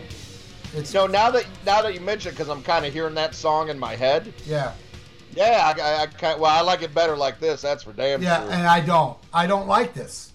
I think I know. I I could have. I could not believe that. I could not believe that. Yeah, I don't like this song, eh, but I love The Boy Meets the Gypsy. I loved what he did with it Wow. on the next album. Wow, what the fuck is wrong with you? Yeah, you see, you schooled me again. All right, we're tied. But but I, I love this fucking song. I, I mean, I love when The Boy Meets the Gypsy, and it's weird because I don't like the Crimson Idol. I'm kind of like with you on there, but Right. well, it's called The Gypsy Meets the Boy. That's actually the name of the song. But I think it's Yeah, it's great. It's haunting. Um, w- listening to this song, this version, it's like it's not bad. I'm not saying it's bad, but I don't like the chorus. I don't like "For whom the bell tolls, it tolls for me." Uh, all I know is one other uh, bonus track, "Lake of Fools." I don't know the other one. there's another one called War Cry. That's after Lake of Fools. Fuck, dude. Anyway, go ahead. What do you think of Lake of Fools? Yeah, there. Sucks. Lake of Fools, forgettable. I wouldn't go as far as saying sucks, but I do remember it's ballady, right? I don't know, dude. It sucks. It was so forgettable. Yeah, it's I listened- forgettable. I listened to it twice and can't. I couldn't tell you anything. I, I it just it, it's total fucking filler. I can see why it was left off. There we go. All right. What do, what do you think of War Crisis? I don't even know that one. And I see it right here in my playlist, so I do have it, but I, I don't remember it at all. It, it, it sounds like the same fucking song. Totally forgettable. Uh, yeah, it sound like something off of fucking uh, Osmosis. I don't know. Terrible. Ew. Yeah. That, that bad, huh? Well, there was two more bonus tracks on this, but it's really not. They're just live versions It's- from Hammersmith Odeon. And it sounds horrible. No, isn't it Donington? I could have sworn No, it was uh, Donington. Ha- ha- Hammersmith Odeon. Oh, then then it must have been Crimson Idol that has the Donington songs. Yes. Because yes. those sound terrible. It's like, I can't believe they released it. You know? yeah.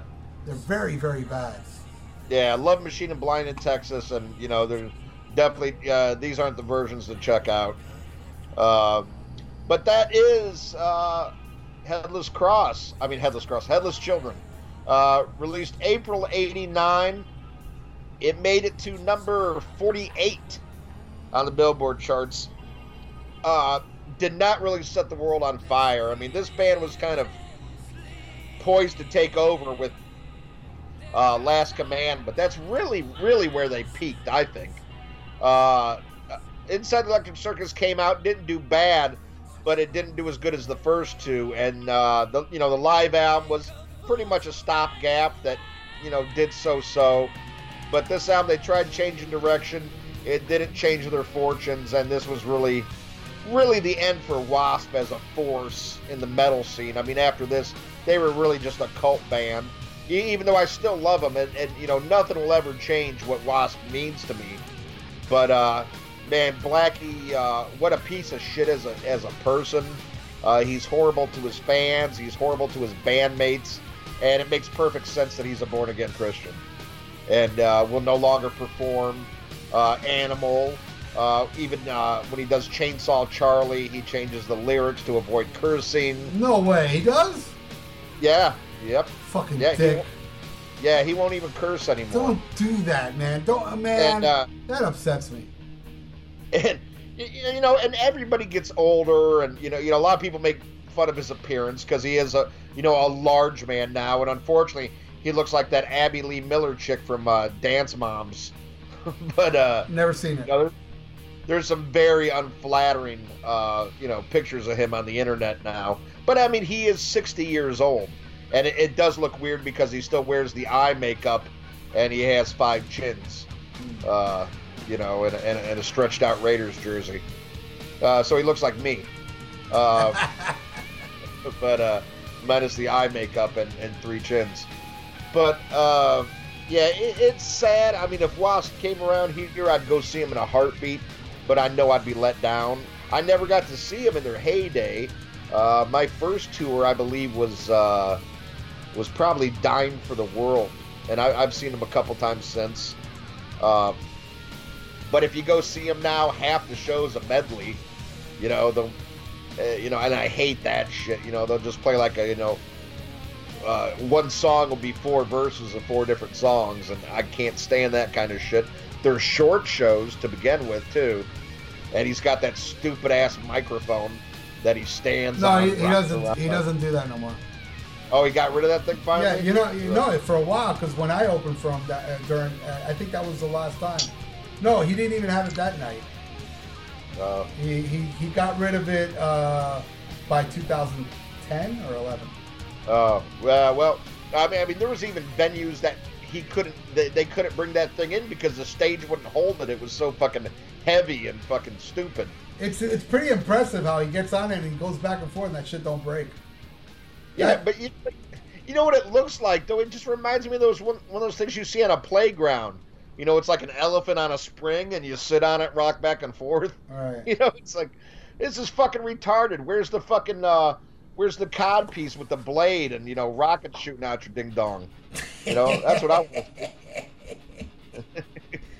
You know that, that classic line where he had rockets coming out of his crotch and he burned himself, and he's backstage Yeah. like the medics are there and he goes, you know, if we wrote better songs, I wouldn't have to do this shit.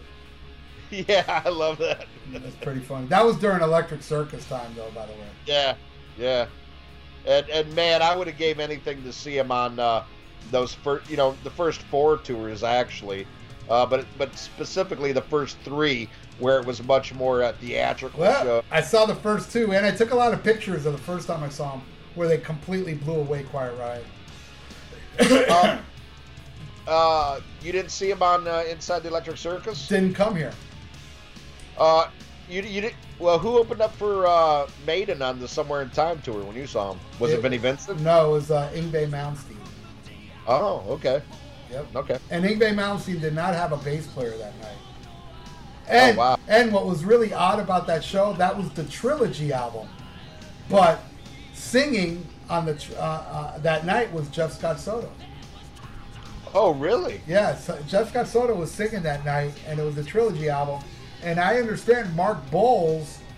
Mark Boals is on "I See the Light Tonight" video.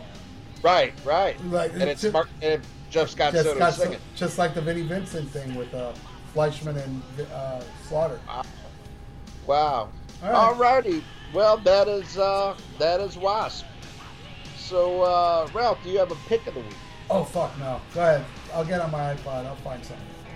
All right. Well, my pick of the week. Uh, while we're talking about Blackie Lawless, uh, you know, and we mentioned his Pete Townshend obsession. Uh, I'll give people a real reason to be obsessed with Pete Townshend, and I can't remember if this made it on my uh, top live albums. If it didn't, it should have because this is one of the greatest albums of all time, and that's Live at Leeds Oh my god! and this is just a phenomenal. And I would recommend this even to people like, oh, I'm not, I'm not a big Who fan. Check this out because it is amazing. They also have a version now that's like a, a four CD box set of, uh, you know, the complete dates that they recorded. That's amazing. Uh, very, very powerful and a real live record that that, that holds its own and uh, that's almost unheard of. Uh, but this this is a classic album. Who live at Leeds? That's my pick of the week. That's a great pick, and I, I really need to look into the expanded version because It's worth it. Yeah, worth well, it. I'm sure, man. I mean, God, they were so. That's such man. That album, man, Young Man Blues. Oh God. All right, It, it, it, it's been off, often covered, but nobody even comes close to the Who's version. Yep. No, it's just unbelievable. All right, my pick of the week is uh, a ba- an album from 2008. Uh, band's called Toxic Holocaust, and the Oh yeah. the album's called An Overdose of Death. Uh, it's Yeah. it's it's thrashy, uh, dirty, uh, killer shit. Uh, look it up. Uh, go on YouTube and watch their video for Nukes Across. Awesome shit. Wild Dogs, fucking Future Shock, War Game, Grave Lord, War is Hell. What a great album. Feedback, Blood and Distortion. City of a Million Graves. If you love the thrash, and this is like more hardcore thrash, like hardcore thrash, that, uh, everything before is great. Hell on Earth is fucking awesome too. And Evil Never Dies. But I think this is their pinnacle. Uh, I, I like Conjure and Command, you know, somewhat, but I think Overdose of Death is kind of like their their statement, you know, and I, I think that's the one with the. I say that one because, dude, I actually like Hell on Earth a little more, but Overdose of Death is a little more catchy. That I think it would like cater more to our listeners than uh than, stuff like Hell on Earth and Evil Never Dies, which is very dirty and Death Mattress, Critical Mass, all that shit's very nasty, dirty, grimy shit. So if you like that shit like that, then there you go.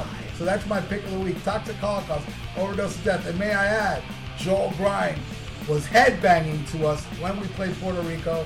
And then I went up to him with a video camera and I had him on video saying, you guys are fucking awesome.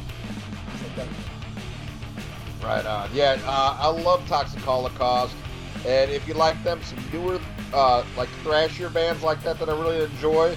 Uh, Havok is another one. Havok is amazing. Love Havok, and also Suicide Angels. Suicide uh, Angels, from- badass too. Yeah, from Greece. Really good band. Really good band. Great, great pick by the way, Ralph. Thank you, thank you. All right. Well, now we go into fan of the week. And fan of the week this week, he's uh, a, a newer guy, but not too new. But uh, really active on the Facebook page, and that is Evan Siegel. And uh, Evan, man, you you post a lot, you respond a lot, and that's what we ask for, man. We this last like two or three months, we've had so many people join. Uh, but as always, some people just join, some people join to promote shit, and some people become active members of the page. And Evan Siegel, that's what you've done. Uh, thank you, brother. You are our fan of the week. I believe Evan. If I if if I'm wrong, then I'm wrong. But uh, I believe Evan is a constant uh, listener of the Dr. Fuck show because there is somebody Evan that's there every. He's been on the show every week for not that long. A faithful listener to my show and uh, and also a winner. If if some of you don't know this, Dr. Fuck show has giveaways. And what I give away is you pick it, dude. Because I am a big collector of bootleg DVDs and stuff. And I'm like, yo, name a band you love, and chances are I got a really cool bootleg DVD of that band. And I give away DVDs like every week. And and I've, I've given away the Mercyful Fate tribute vinyl. I've given away um, the Th- Thrash or Die CD, Combat CD. Uh, I also want to say that Combat broke up. What? Yeah. Unfortunately. Wow. And, and and here's something has nothing to do with me. But here's the good news: combat may have broken up, but the music will continue because all that all that music that we wrote um, with Ryan, uh, like I wrote like over ten songs with Ryan, and one song called "Dismay" I think is the greatest song I ever wrote. Uh, is gonna see the light of day because I had a talk with the drummer, uh, Brian Wilson from the Beach Boys, and uh, what do you call it, Rich, the, the most amazing bass player I know. Uh, that we're gonna carry on without Ryan and um, and Mario, Mario and Ryan. We had two guitar players, um, and I will say this, you know, the reason that we're gonna, I, I love Ryan. By the way, Ryan was here at my house last night because I was doing overtime at work, and he called me that he got robbed on the beach and I went and picked him up. Him and his really cute girl that he was and they spent the night at my house. They left already, but um, he hates the drummer, and he really doesn't want to do anything with the drummer anymore, and that's why combat's not going to be no more. And I refuse to carry on without Ryan and call it combat. So I got Ryan's blessings to use his music. Uh, so we are gonna we are gonna carry on, but we are now on the hunt for that guitar player. And the guitar player that we find, it's gonna be great. If you're great, you don't have to write shit. We already got an album for you to learn. So combat broke up, but we gotta come up with a word name. And here's something. Uh, I'll do a con- and I'm gonna do a contest on my radio show, on my regular Facebook page, and on the Rock and Metal Combat podcast. If you want uh, the vinyl. I'll give you anything you want that I got. It's either you can pick the vinyl, the CDs, or any bootleg you want. If you can come up with a band name that I like, because Ripjaw was from a guy called Emil that always listens to my radio show. He came up with that name. So I'm looking for, and this is what I want. I want a name that is like kind of like Ripjaw. Like if you type it in Google, you won't find another like word that'll match it because you know you type in combat you're not to find my band you're to find roach spray and you know like you know war footage or whatever so i want something like ripjaw something original so good luck to you all Savage animal. All right contest over you win i hope sebastian bach don't get mad Yeah. And, and, and also check out the Wadzilla Rock Show because I have giveaways too. I, I, give away listeners because they listen for about two minutes ago. This sucks. Let me check out Ralph's show. that's not true your show's fucking awesome i love your show Uh, thank you, brother. Uh, but uh, I unfortunately can't make it to the post office, so I, I don't give away shit. yeah well there you go but uh, but all right. So there's our pick of the weeks, our fan of the weeks. Let's do some plugs. Listen to The Rock Show with Gully and Joe. Go to all the W's, Gully, G U L L Y A N D J O A dot UK, 8 p.m. UK time, 3 p.m. Eastern.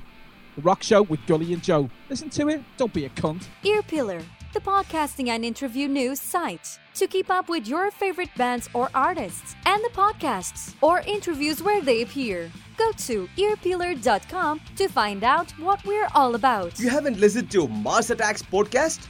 What are you waiting for, man? Host Victor Ambrose brings you all types of hard rock and metal based podcasts. You'll find everything from music based episodes, interviews, to series such as Ultra Sexy Classic Album Series, where some of your favorite musicians, producers, journalists, and show hosts comments on the albums that push the evolutionary chains of hard rock and metal. Get with it and go to MarsAttacksRadio.com to find out more. All right, Kiss Army. Since 2007, you've been getting Podkissed, the Kiss audio fanzine for your ears. That's right, it's your podcast. Every month, the Podkiss crew, along with the Kiss Room, brings you Kiss Talk like no one else, whether it be roundtables, interviews with the band past and present, analysis, and great Kiss fun. Hi, this is Ace Frehley, and you're listening to Podkiss. Hi, this is Bruce Kulick, and you're listening to Podkiss. The Podkissed, the Kiss audio fanzine for your ears. Hey everybody, I'm Aaron. And I'm Chris. And we're from the Decibel Geek Podcast. And if you love this,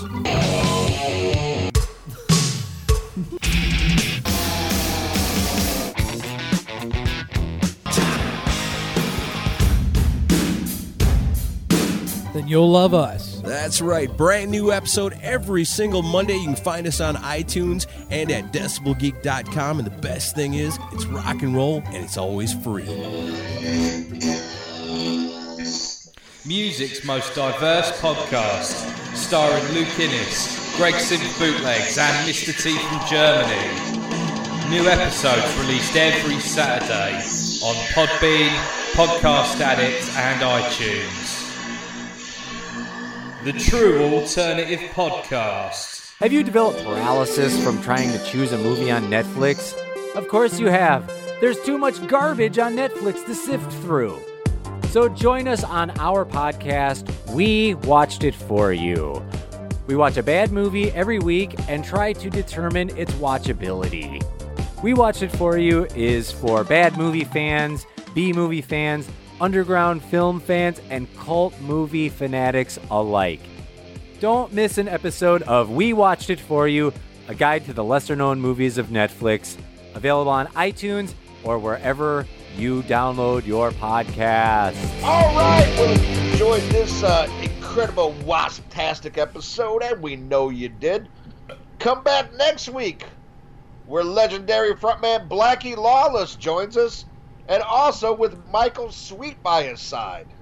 Wow. We're not, yeah, we're not going to review an album, but they're going to try to save our souls. Oh, that's awesome. It'll work for me. That's- me.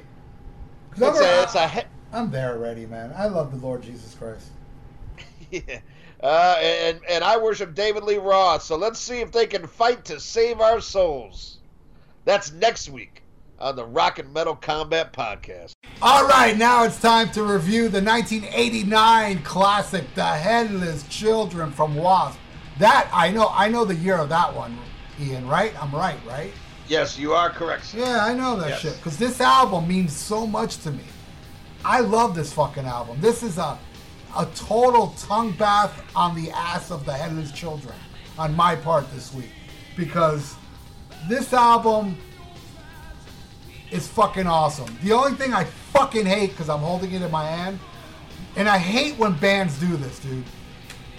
You look at the album, you turn it around, and there's Blackie Lawless, Johnny Rod, and Chris Holmes. No Frankie, but no Frankie Banali. Don't you hate when bands do that? Yeah, well, I mean, he wasn't uh, an official member, though. so- Doesn't matter, Yeah. dude. He wasn't an official member, but the motherfucker like put fucking dynamite up their ass because I don't care what you say. This motherfucker's way better than uh, Steven Riley.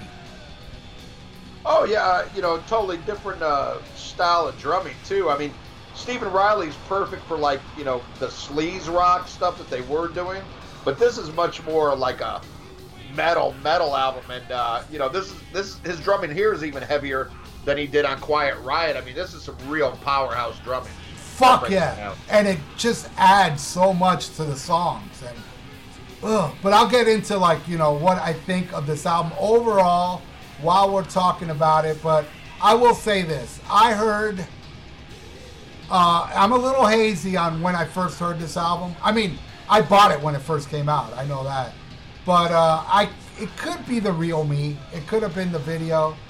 The first thing I saw was the real me, and I was like, "Oh wow, that was cool," you know. But then when I bought the album, it was like, bro, it's like it knocked me off my chair. I was like, "Fucking a!"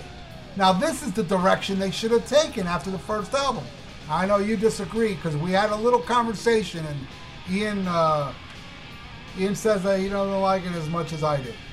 But um, I think, see, I, I I think it's the second best Wasp album because for me, nothing will ever top the first Wasp album. I mean, I don't know. You never never say never. Maybe the next album that uh, that Blackie releases will be better than the first album. I made a funny. Yeah, that happened. So um, yeah, I think it's it's a total, it's a great direction they went in. The, even though like, it's night and day from the last album, Electric Circus, but and it's also night and day from the second, the first album, uh, uh, Wasp. The thing is that if you listen to Last Command, Last Command sounds like the perfect progressive album after um, uh, the Wasp album because it's got that same vibe, party, sleaze type shit, where Heretic is very, very serious. There's absolutely no sleaze on this album anywhere. Anywhere. Where, and then the third album, Inside Electric Circus, which I will say I like better now than I used to. Um, I think it's it's it's a solid album with some good tracks. But I think Headless Children just demolishes those two albums badly, and and I think it's a better.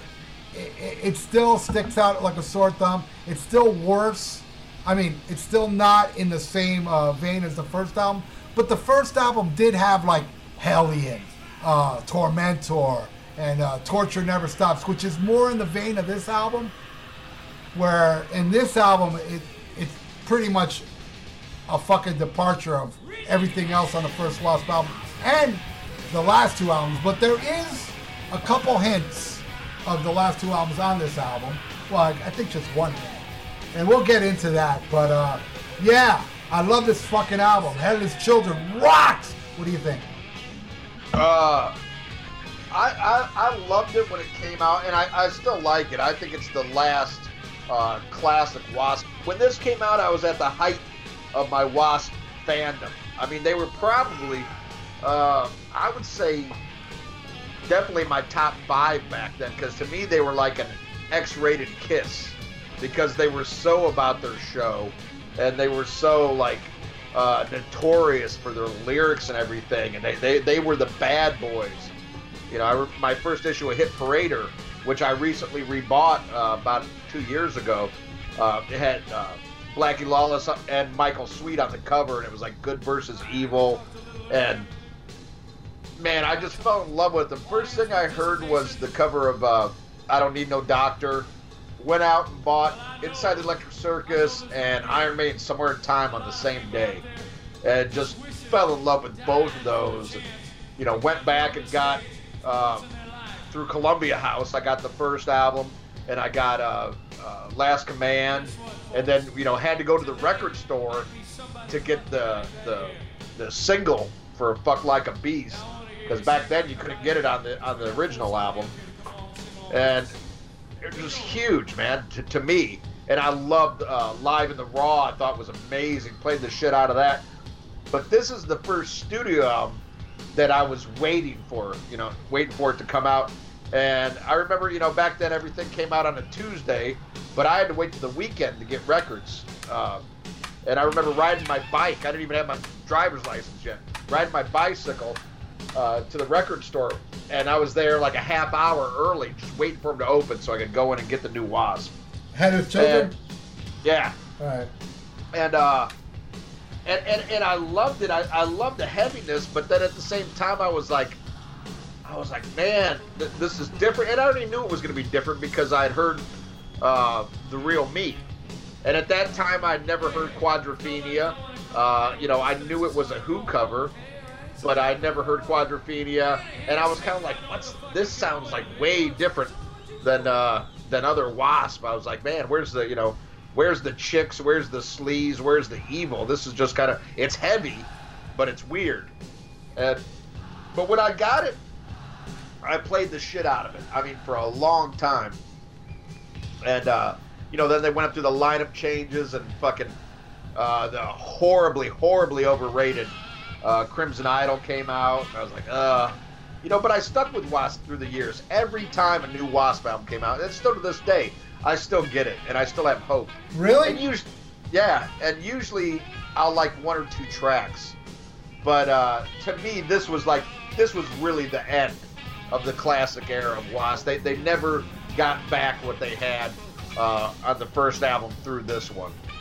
Uh, you know, and and you know, my opinion has changed on some songs, and some some haven't. But uh, we'll get into that as we go track by track. But Ralph, why don't you take the the opener, "Heretic," the Lost Child? uh, right off the bat, you hear a difference. This is not like any Wasp song before. It's got a eerie intro, and uh, and then like when the vocals kick in, dude, I, it's not like I'm complaining because I really do love this song, but I felt I feel like the vocals came in a little too soon. I think there should have been a little bit more of a build up and there's a kind of whack there's some wacky changes on here that kind of don't make sense and and i hate saying this because i love this song but it doesn't i don't know there's just i think they should have spent a little more time on it but it's weird because I, I see flaws in the song yet i still love it and um, you know but but but the the sound of it it's not too rocky rolly like you know the albums, you know, uh, uh, before. And, and I think this song is way ahead of anything Wasp has done technically. You know, uh, and some of some parts of this song, it sounds very maidenish. And I don't know if that has to do with uh, Rod Rod Stigward. Is that his name? What, St- Smallwood. Smallwood. Smallwood. He's got a little dick. but uh, maybe that had something to do with this. But um, I think Banali and Holmes go ape shit at the end, and I think that brings it home. I think it's a smoking tune, flaws and all, warts and all. I think it's a great fucking song. It's just, I don't know. I think it, it should have been a little more worked on. And the next album, uh, Crimson Glory, has uh, a bonus track called uh, Fa- "The Phantom Mirror" or "The Mirror." I forgot. That's a complete ripoff of this song. Go figure. Anyway, I love it. Heretic, Lost Child. I'll pass it to you, Ian. All right. Well, this one and another track always go back and forth for my favorite. And uh, you know, you, you hit it right on the head about how it, it right away you know something different's going on here. You know, and, and you mentioned like the Maiden element and uh, and definitely a progressive element. And I think there's two things that influence that. One is having uh, Ken Hensley from Uriah Heep on keyboards on this. And Oh know, my uh, God! Look, I swear to God, I did not know that, and I even say later on there's a Uriah Heep feel on keyboards on one of the songs. That's weird, man. Oh, you, you didn't know that? Huh? I had no idea. I swear. Yeah, Black, Blackie was a big Uriah Heep fan because Blackie, you know, Blackie was older than anybody else in the band. Uh, you know, and really he cut his teeth in the late '60s, early '70s. I mean, that was his era of music, and he loved him so much. I mean, uh, you know, on the previous album, uh, Inside the Electric Circus, they do a cover of Uriah Heep's "Easy Living." You know, and, and then that's where you know he got the idea. Like, fuck, you know, I'd love to have Kid play on an album. So he, he played keyboards on this album.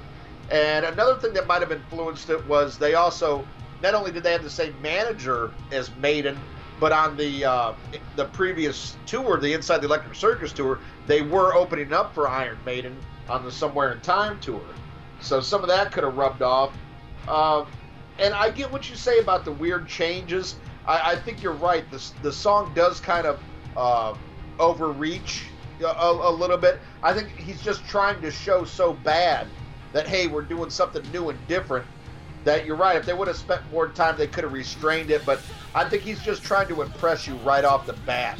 It's too And- it's too abrupt. Don't you agree? Like the, the changes, it's, it's too abrupt. It's like Yeah, bam. it- it's like it- yeah. It- no build up. No build up. Yeah. Even like I said, when the vocals kick in, there's no build up. You know.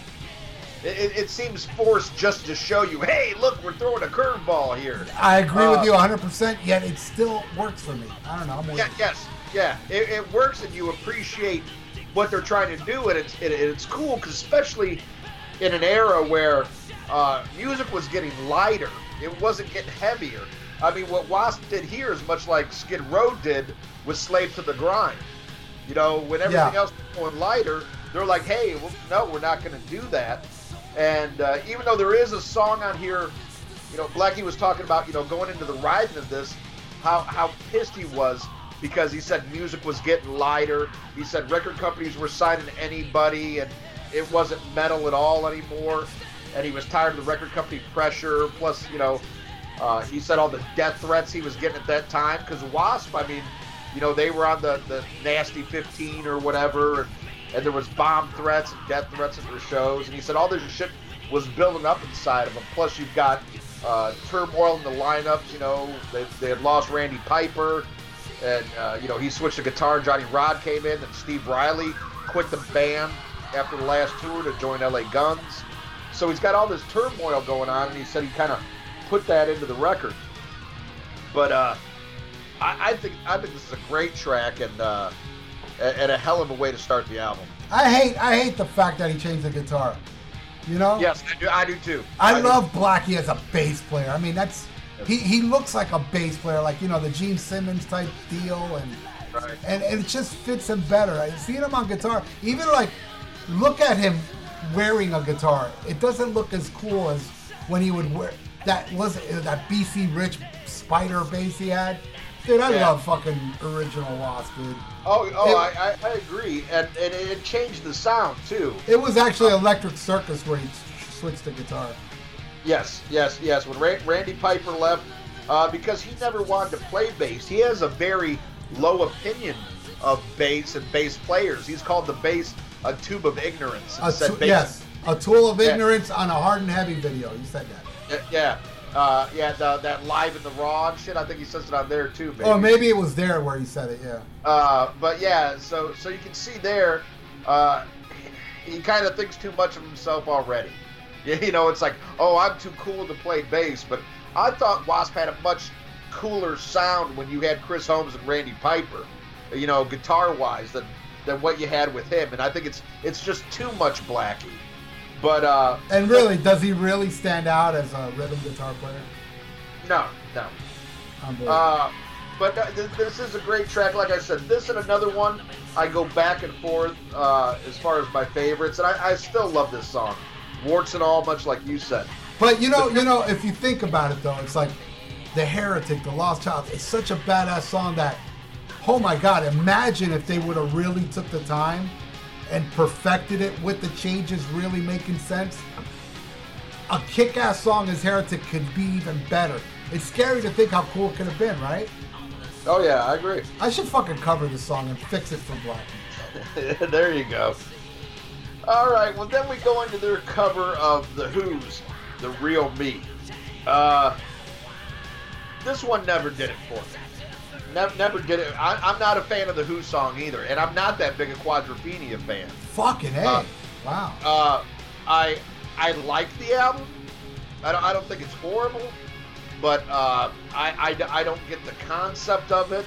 Uh, you know, of course, I love Love Reign Over Me and stuff, but uh, I am one man. yeah, I mean, like I guess there's some good. So I don't hate the album. I don't hate the album at all. But I'd take uh, Tommy and definitely Who's Next Uh, a thousand times over over Quadrophenia. I, I I'm not a big fan of Tommy. Yeah, I, I, I, I love Tommy. I mean, I like Who's Next. You know, to me, to me, that's the best. Who's next? Holy fuck! What a great album. Yeah. You know, and, and, and to and to me, it was kind of a, uh, you know, Quadrophenia was a step down, and I know that's an unpopular uh, Who opinion. Because you sure you get laid? Everybody from Justin Childers to Eddie Vedder thinks that's the best fucking record ever made. Hey man, it's to me it's a toss up with that and who's next. I mean, Yeah. I love Quad- Quadrophenia is a great kicking back listening to album. I love it. But yeah, hey, Oh, teach teach its own, yeah, yeah. Like I said, I'm, I'm not hating on it. I'm just saying it, it, it's not a go-to album for me. And hey, maybe years later I'll change my opinion. But you know, I've tried to force myself into it because I'm like, well, everybody else loves it. You know, you know. Uh, I guess I just need to listen to it again. And it's still just never, it's never bit me yet. But not to say that won't change. But Yeah, That- that- anybody that likes the Who, it's like okay, Quadrophenia takes some twists and turns, but boy, really, it's kind of weird that a, a Who fan would go, yeah, Who's Next is overrated. Because that's that's a fucking album, bro. hey, if, if I remember, I could be wrong here, but I think Justin Childers is one of those. Really? Yeah, I, I, I, I could be wrong here, but I think he's kind of like, uh, with who's next? Hey, did you see what somebody posted on the combat page today? What's that? It's amazing. It's a it's footage of last night or maybe two nights ago. Uh, the Who played, and uh, they played "We Don't Get Fooled Again," and and Pete Townshend did the knee slide, dude. What? Well, it was for a seventy year old man. He did a knee slide. Right. And, and he cut his forehead. I don't know how though. He cut his forehead before the knee slide. Uh, go check it. It's great footage. It's a great footage of them doing "We Don't Get Fooled Again." And yes, he did a knee slide. It, Damn, wa- it was maybe it was maybe like three inches the knee slide, but still a knee slide. Yeah. Yes. Did he did he get up on his own or did somebody? Yeah, he got back up. He got back up on his own and like fucking I, I don't know, like 30 seconds later, did the windmill like 17 times. Holy shit! It was unbelievable. I saw the Who. When was it? Two years ago. Unbelievable, man. Yeah. What Oh, a great awesome. band. What an amazing fucking band. Uh, Okay, go ahead. Well, back to Wasp. Yeah. Uh, back to the song. Uh, again, I it, much like the Who album, you know, it, it's covered from. I don't hate the song, but it wasn't what I wanted from Wasp at that time. I mean, it was really like, okay, yeah, I like the the bass sounds cool, you know, but uh, even the video, I was like, ah, uh, where, where's titties? I want titties. Oh, there were Where's titties. There were titties in the truck. Well, there was a chick, but it was more about this pouting kid Yeah, but slamming that- car doors. Yeah, shit. but that I- bitch was hot, man. I want pentagrams and, and fucking tit. You know, I want I want the Love Machine video every time. Okay. you know. Yeah, you I know, want- I can't, I can't argue there. yeah. What a know, great, I- I- what a great I- video. It's total, total cheese, stupid, horrible, but that's the best type of videos. Right, but this one you got an angry kid. It's like a goddamn, uh, you know, Jeremy spoke in class today. Shit, I don't want to hear your fucking problems. Yeah, kid. but Get dude, out- in- get in- out and play the titties. in the middle of a black and white video, there's this really hot bitch with a fucking tank top that's in color, and oh boy, that that girl's ultra hot. I think she saves the video, but I have a different opinion on the song. But go ahead. But uh, no, that's basically it. I want titties and pentagrams, and uh, and then this is this is kind of like some uh, wham wham shit. Nobody understands me. I ain't got time for that shit. All right. Um, I love it. I, I think it's an amazing cover. Um, Blackie said in an interview that Pete Townshend wrote him saying how much he loved it. And Blackie framed it. Now, if that's true, then I agree with Pete. Not very different than the original. I mean, it does have like, you know, some da da da da. That part's like a little different after the solo. Or there's no solo on the song, right? I don't think so. But, uh, but uh, that's good because the original version is perfect to me, and changing it in any way will not make it any better. Uh, and the original is just fucking perfect. An amazing opening track off my favorite album from The Who, which I say sometimes it is. You know, I, I flip flop with that. And, and who's next? Uh, I think it's a solid ten. I think they nailed it. Now, it's it, it does have it strays a little bit because I feel like this album is kind of like a concept album, but there's a couple songs that are not, are not very part of the concept. But it is an album that's very pissed off uh, at the world, at the world situation, and, and the human race. And I think the real me uh, lyrically fits that, but it also has a tinge of good time rock, where the rest is kind of darker.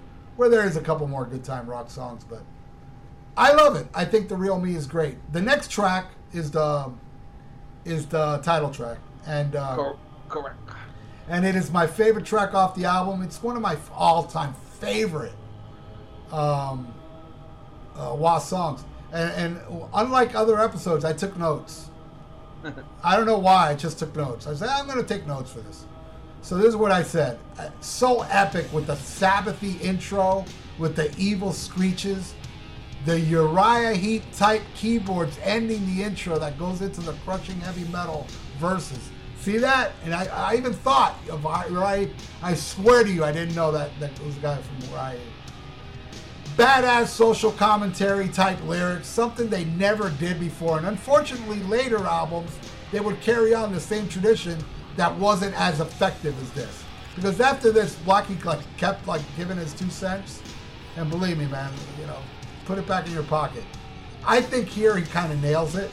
Uh, whether you agree with him or not, or whether I agree with him or not, which I kind of do on this one, but um, I think he nails it. You know, time bomb in the hands of the wicked war babies. I think that's just badass. Blackie nails it. This is an amazing song. I love the fucking. It's just so heavy metal, and I I don't know if you know this, Ian, but I love the heavy metal. Oh yeah? Yeah, love it, love it. and this song is very traditional heavy metal. My favorite type of heavy metal is this. And you got your little, you know, uh, classic Uriah Heep a tinge thrown in it, and then goes and dude, one thing, man, love Blackie or not, man, what a fucking voice on this guy. I love Blackie Lawless's voice. It's unique. I mean, you hear it, you know it's him. Unlike me, people think I'm Souza from Exodus. But but Blackie Lawless is such an amazing vocalist, and I think he really does showcase the strength of his vocals on Headless Children. I just and and the lyrics and and and the the, the melody to the Headless Children to the night, feel the night. I can't remember the lyrics now, but god damn man, what a great fucking song. Maybe it is my all-time favorite Wasp song if I really like have to think about it. Other than a ballad that sounds nothing like Wasp that I want to talk about later, that would probably be my favorite Wasp song, but it's not Wasp to me. So I would say like a, a true Wasp song. I'd say Headless Children is the best Wasp song ever. Thank you. Alrighty. Well, this would be my favorite track on the album as well. Uh, you know, and I always went back and forth between Heretic and this, but nine times out of ten, this song wins. And I just love the way it starts out. Those fucking drums. Then when you hear Ken Hensley on those keys, that it's because my dad raised me on Uriah Heep. And, you know, his big comment, I've said this a million times, you know, he, the 80s metal that I listened to, he's, he said, ah, it sounds like bad Uriah Heep to me. And, uh, let me let me ask you something, Ian. Um, Yeah. I can't get into Uriah Heep, bro. Is it is it because of David Byron? Is it because No, no, I like his vocals. Okay. Um, I bought what everybody claims like best album, Magician's Birthday. Right. I bought that on vinyl. Uh, I don't know. I bought a a, a Gu- Mugab, a. Yeah, yeah, yeah, a yeah. But that that's like almost Night Ranger like. Yeah, that's Uh, very commercial. I bought that album only because of that album cover. Yeah, yeah. And- And, there is a song that, that's just the way that it is. I do love that, That, song. that, that I have a video for that. And and I saw that lineup open for Oh, Judas yeah? Priest. So I nice. and here's here's the ironic twist of it. When I saw Ozzy Osbourne, Randy Rhoads was at the Sunrise Musical Theater with Tommy Aldridge and uh, Rudy Sarzo. Then uh, a year later, or a little over a year later, I saw uh, Uriah Heep play the same place with Lee Kerslake and Bob Daisley. there you go. Isn't that weird? Same venue, same right. uh, rhythm section. Great, but you know what? It's I, I, I got to listen to it more.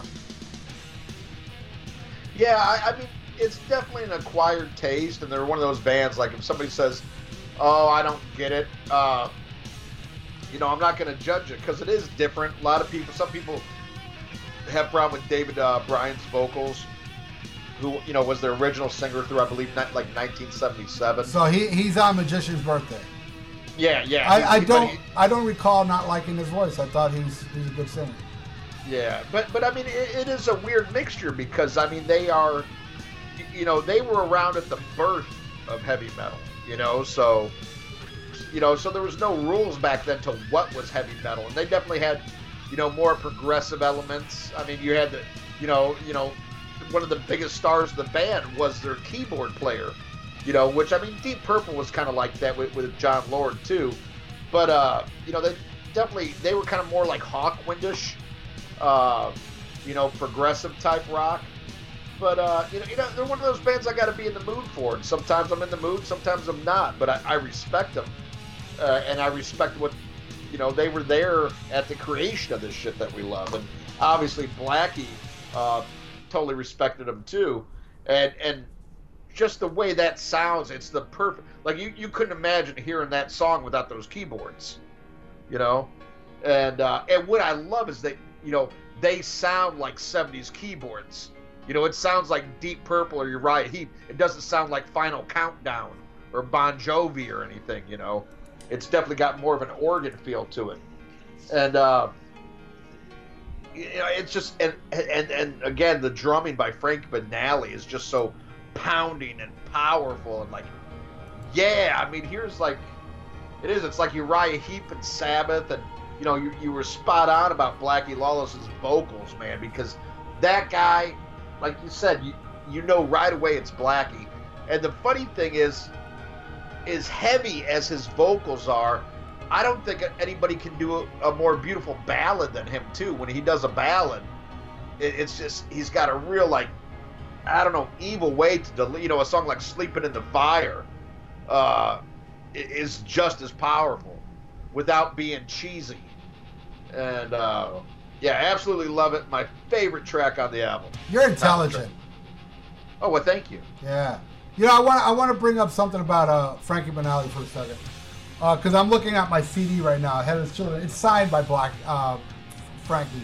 Um, when I saw Quiet Riot, uh, like in the 2000s, you know, and he signed that CD for me, and that was all to it. You know, we had a little talk. Frankie, yeah, I love you, blah blah blah blah blah. You know, signed my shit, and that was the end of it. You know, and I walk away. I went to go t- talk to Kevin, or you know, they were all there hanging out. Carlos, Kevin, Rudy, and then I go into the there's this patio area at the culture room, and all of a sudden I get a tap on my back, and it's Frankie Banali, and he goes, "Hey, I just want to let you know I'm gonna be on the next Wasp album."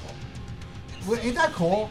Like, Oh wow. yeah, I don't know what I can't tell you which album that is, but Black uh, Frankie did play on a future Wasp album. All right, you take the next one. All right, the next one, Thunderhead. Uh, it's a good song.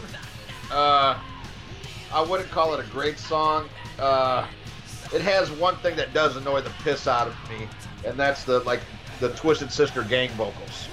You know, that, hey, hey, hey, hey, hey, hey. Uh, it, it, it, I, I just find like very dated and uh, and, and kind of stupid. But uh, it, it's it's not a horrible song, but uh, you know I, I like the real me better than this one, and uh, you know it's it's kind of I like the you know the spoken word part. You know I believe this song was written about a like like just an insane guy who who was a was a bomber, and uh, you know that's supposed to be like the voices in his head telling him what to do and shit. Uh, again, not not a horrible track. A bomb, Uh, a bomber, you said? Yeah, What's that? yeah. What's that? Yeah, what's a bomber? Like a, guy in a plane bombing things? No, no, no, no, no, no. Like, uh, like, like, like the Unabomber or something. You know, like a guy just blowing up buildings and shit Oh, like okay. that, setting off bombs. Oh, you know, that I- that's that spoken word is like the mad voices in his head that makes him do what he does. I could have Uh, sworn, I mean, you may be right, but I was always under the impression this song was about drug addiction. Oh, could be. Yeah. Would you die for me? Would you kill for me? And, or whatever. Yeah. Oh, eh, could be that too. Yeah. Either way, I, I hit the hey, hey, hey, hey, hey, hey. so, uh, hey, it's all open for interpretation. I could be wrong. Uh, but, it would it uh, would make more sense uh, considering how the vibe of this album. But yeah, I think it is about drug addiction. But I, I could be wrong too. eh. Yeah, you you know, now that you mention that, I think I heard something of that too. I don't know. I don't know. I'm drunk. I took notes, but not as good as yours. Uh, but yeah, it, it, it's an okay song, but uh, yeah, definitely not a standout track to me.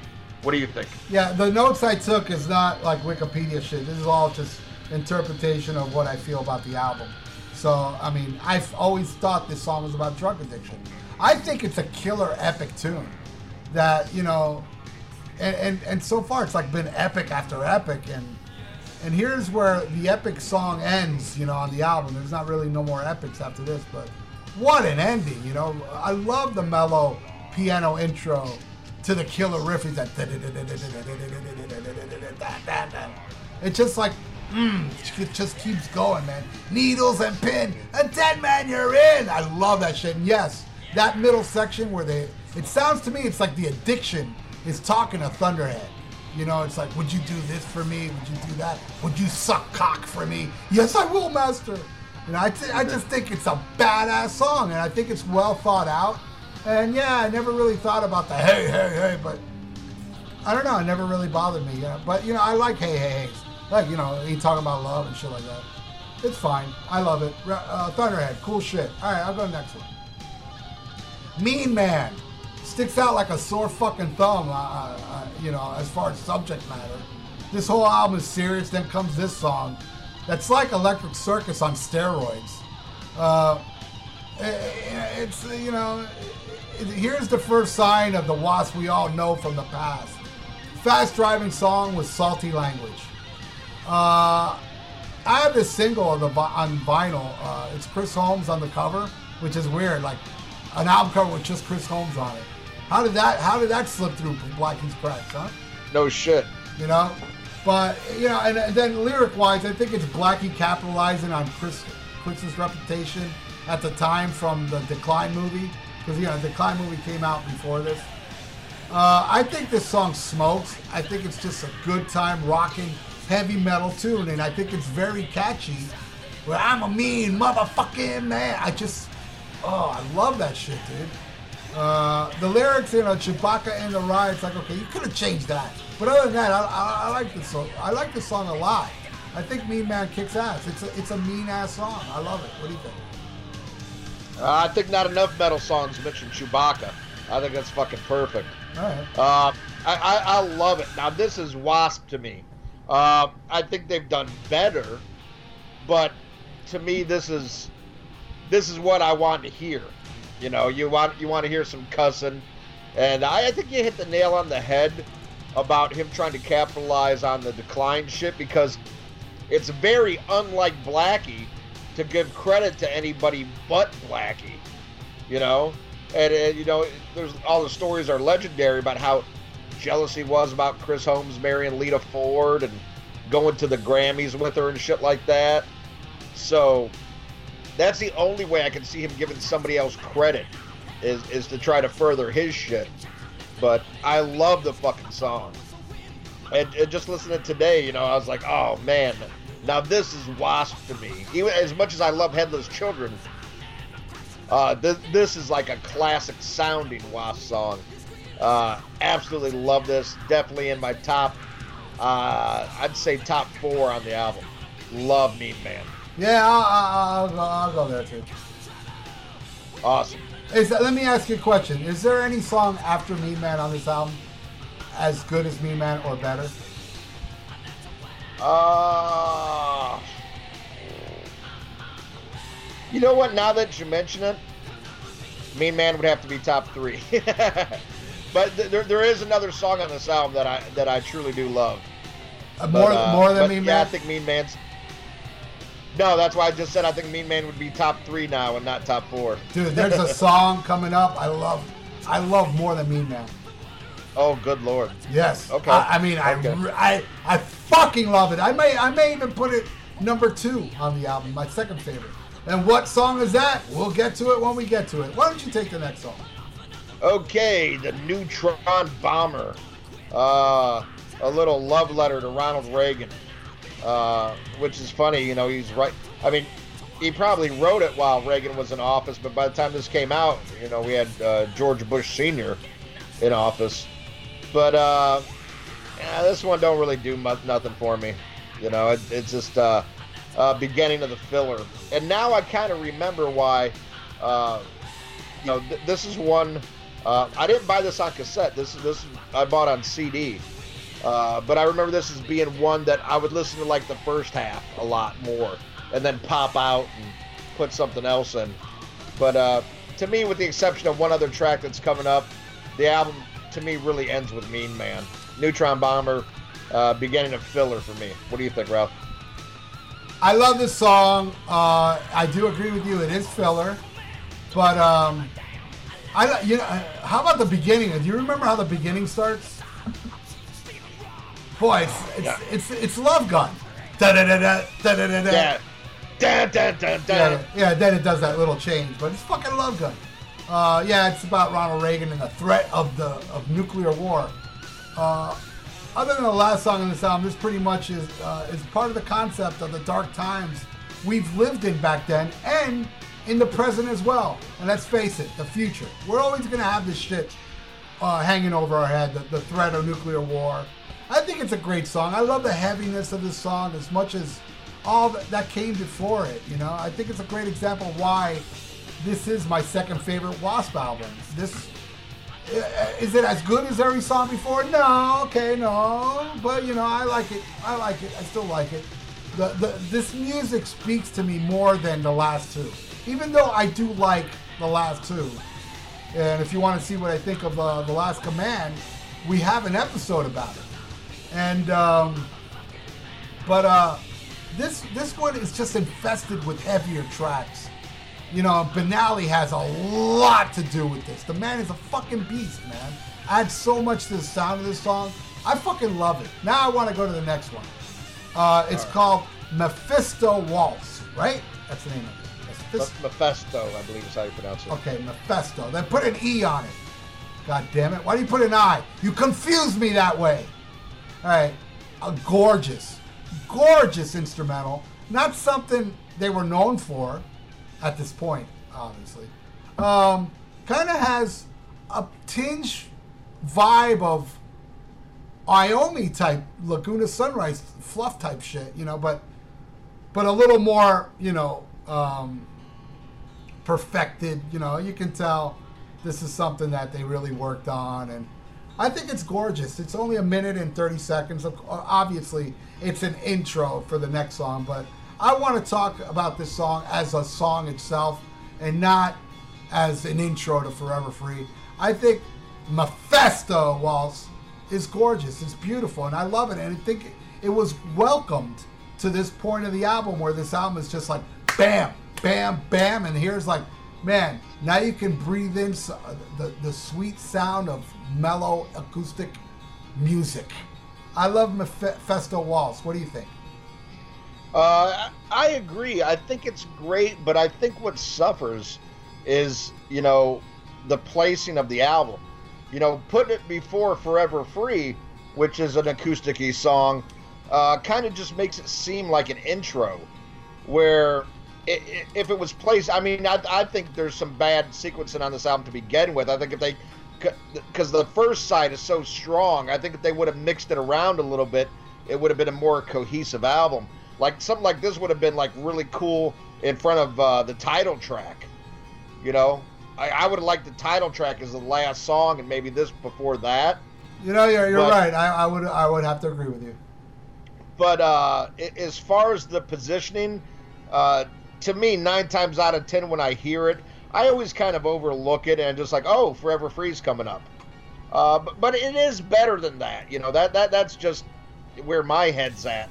But I, I think you know it has to do with the placing. You know, you're putting an acoustic piece right before an acoustic song, so it almost makes it looks where you know like it should be one of those, you know, where it's Mephisto's Waltz and then uh, you know a slash Forever Free kind of thing, like you know what Sabbath did with songs that ran together and stuff.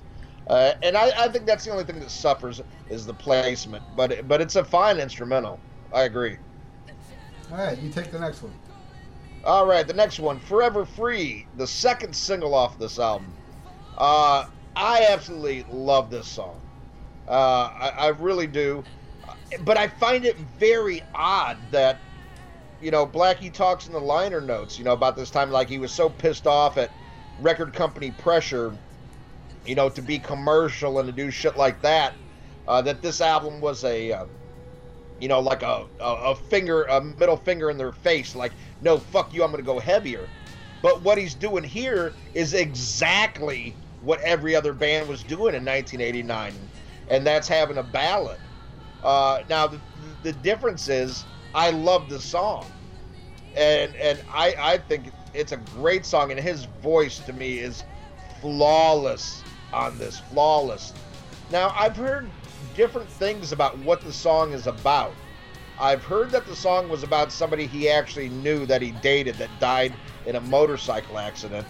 And then also, uh, on Wikipedia, it says that it's supposedly a homage to uh, Freebird. I read an interview with Blackie back then where he said that. Oh, really? Well, it Okay. was it was uh, on a magazine, so you know you can take that with a grain of salt. You know what I mean? Uh, but I think it's a damn fine song, and you know, songs like this, "Sleeping in the Fire," "Cries in the Night," uh, so good, so good. And then he would get like the next album that "Hold On to My Heart," woo, you know, like that was like okay, now you sound that shit sounded like it was off of Hot in the Shade, sound like fucking Forever or something, or or uh, what was that horrible ballad off of uh, Revenge?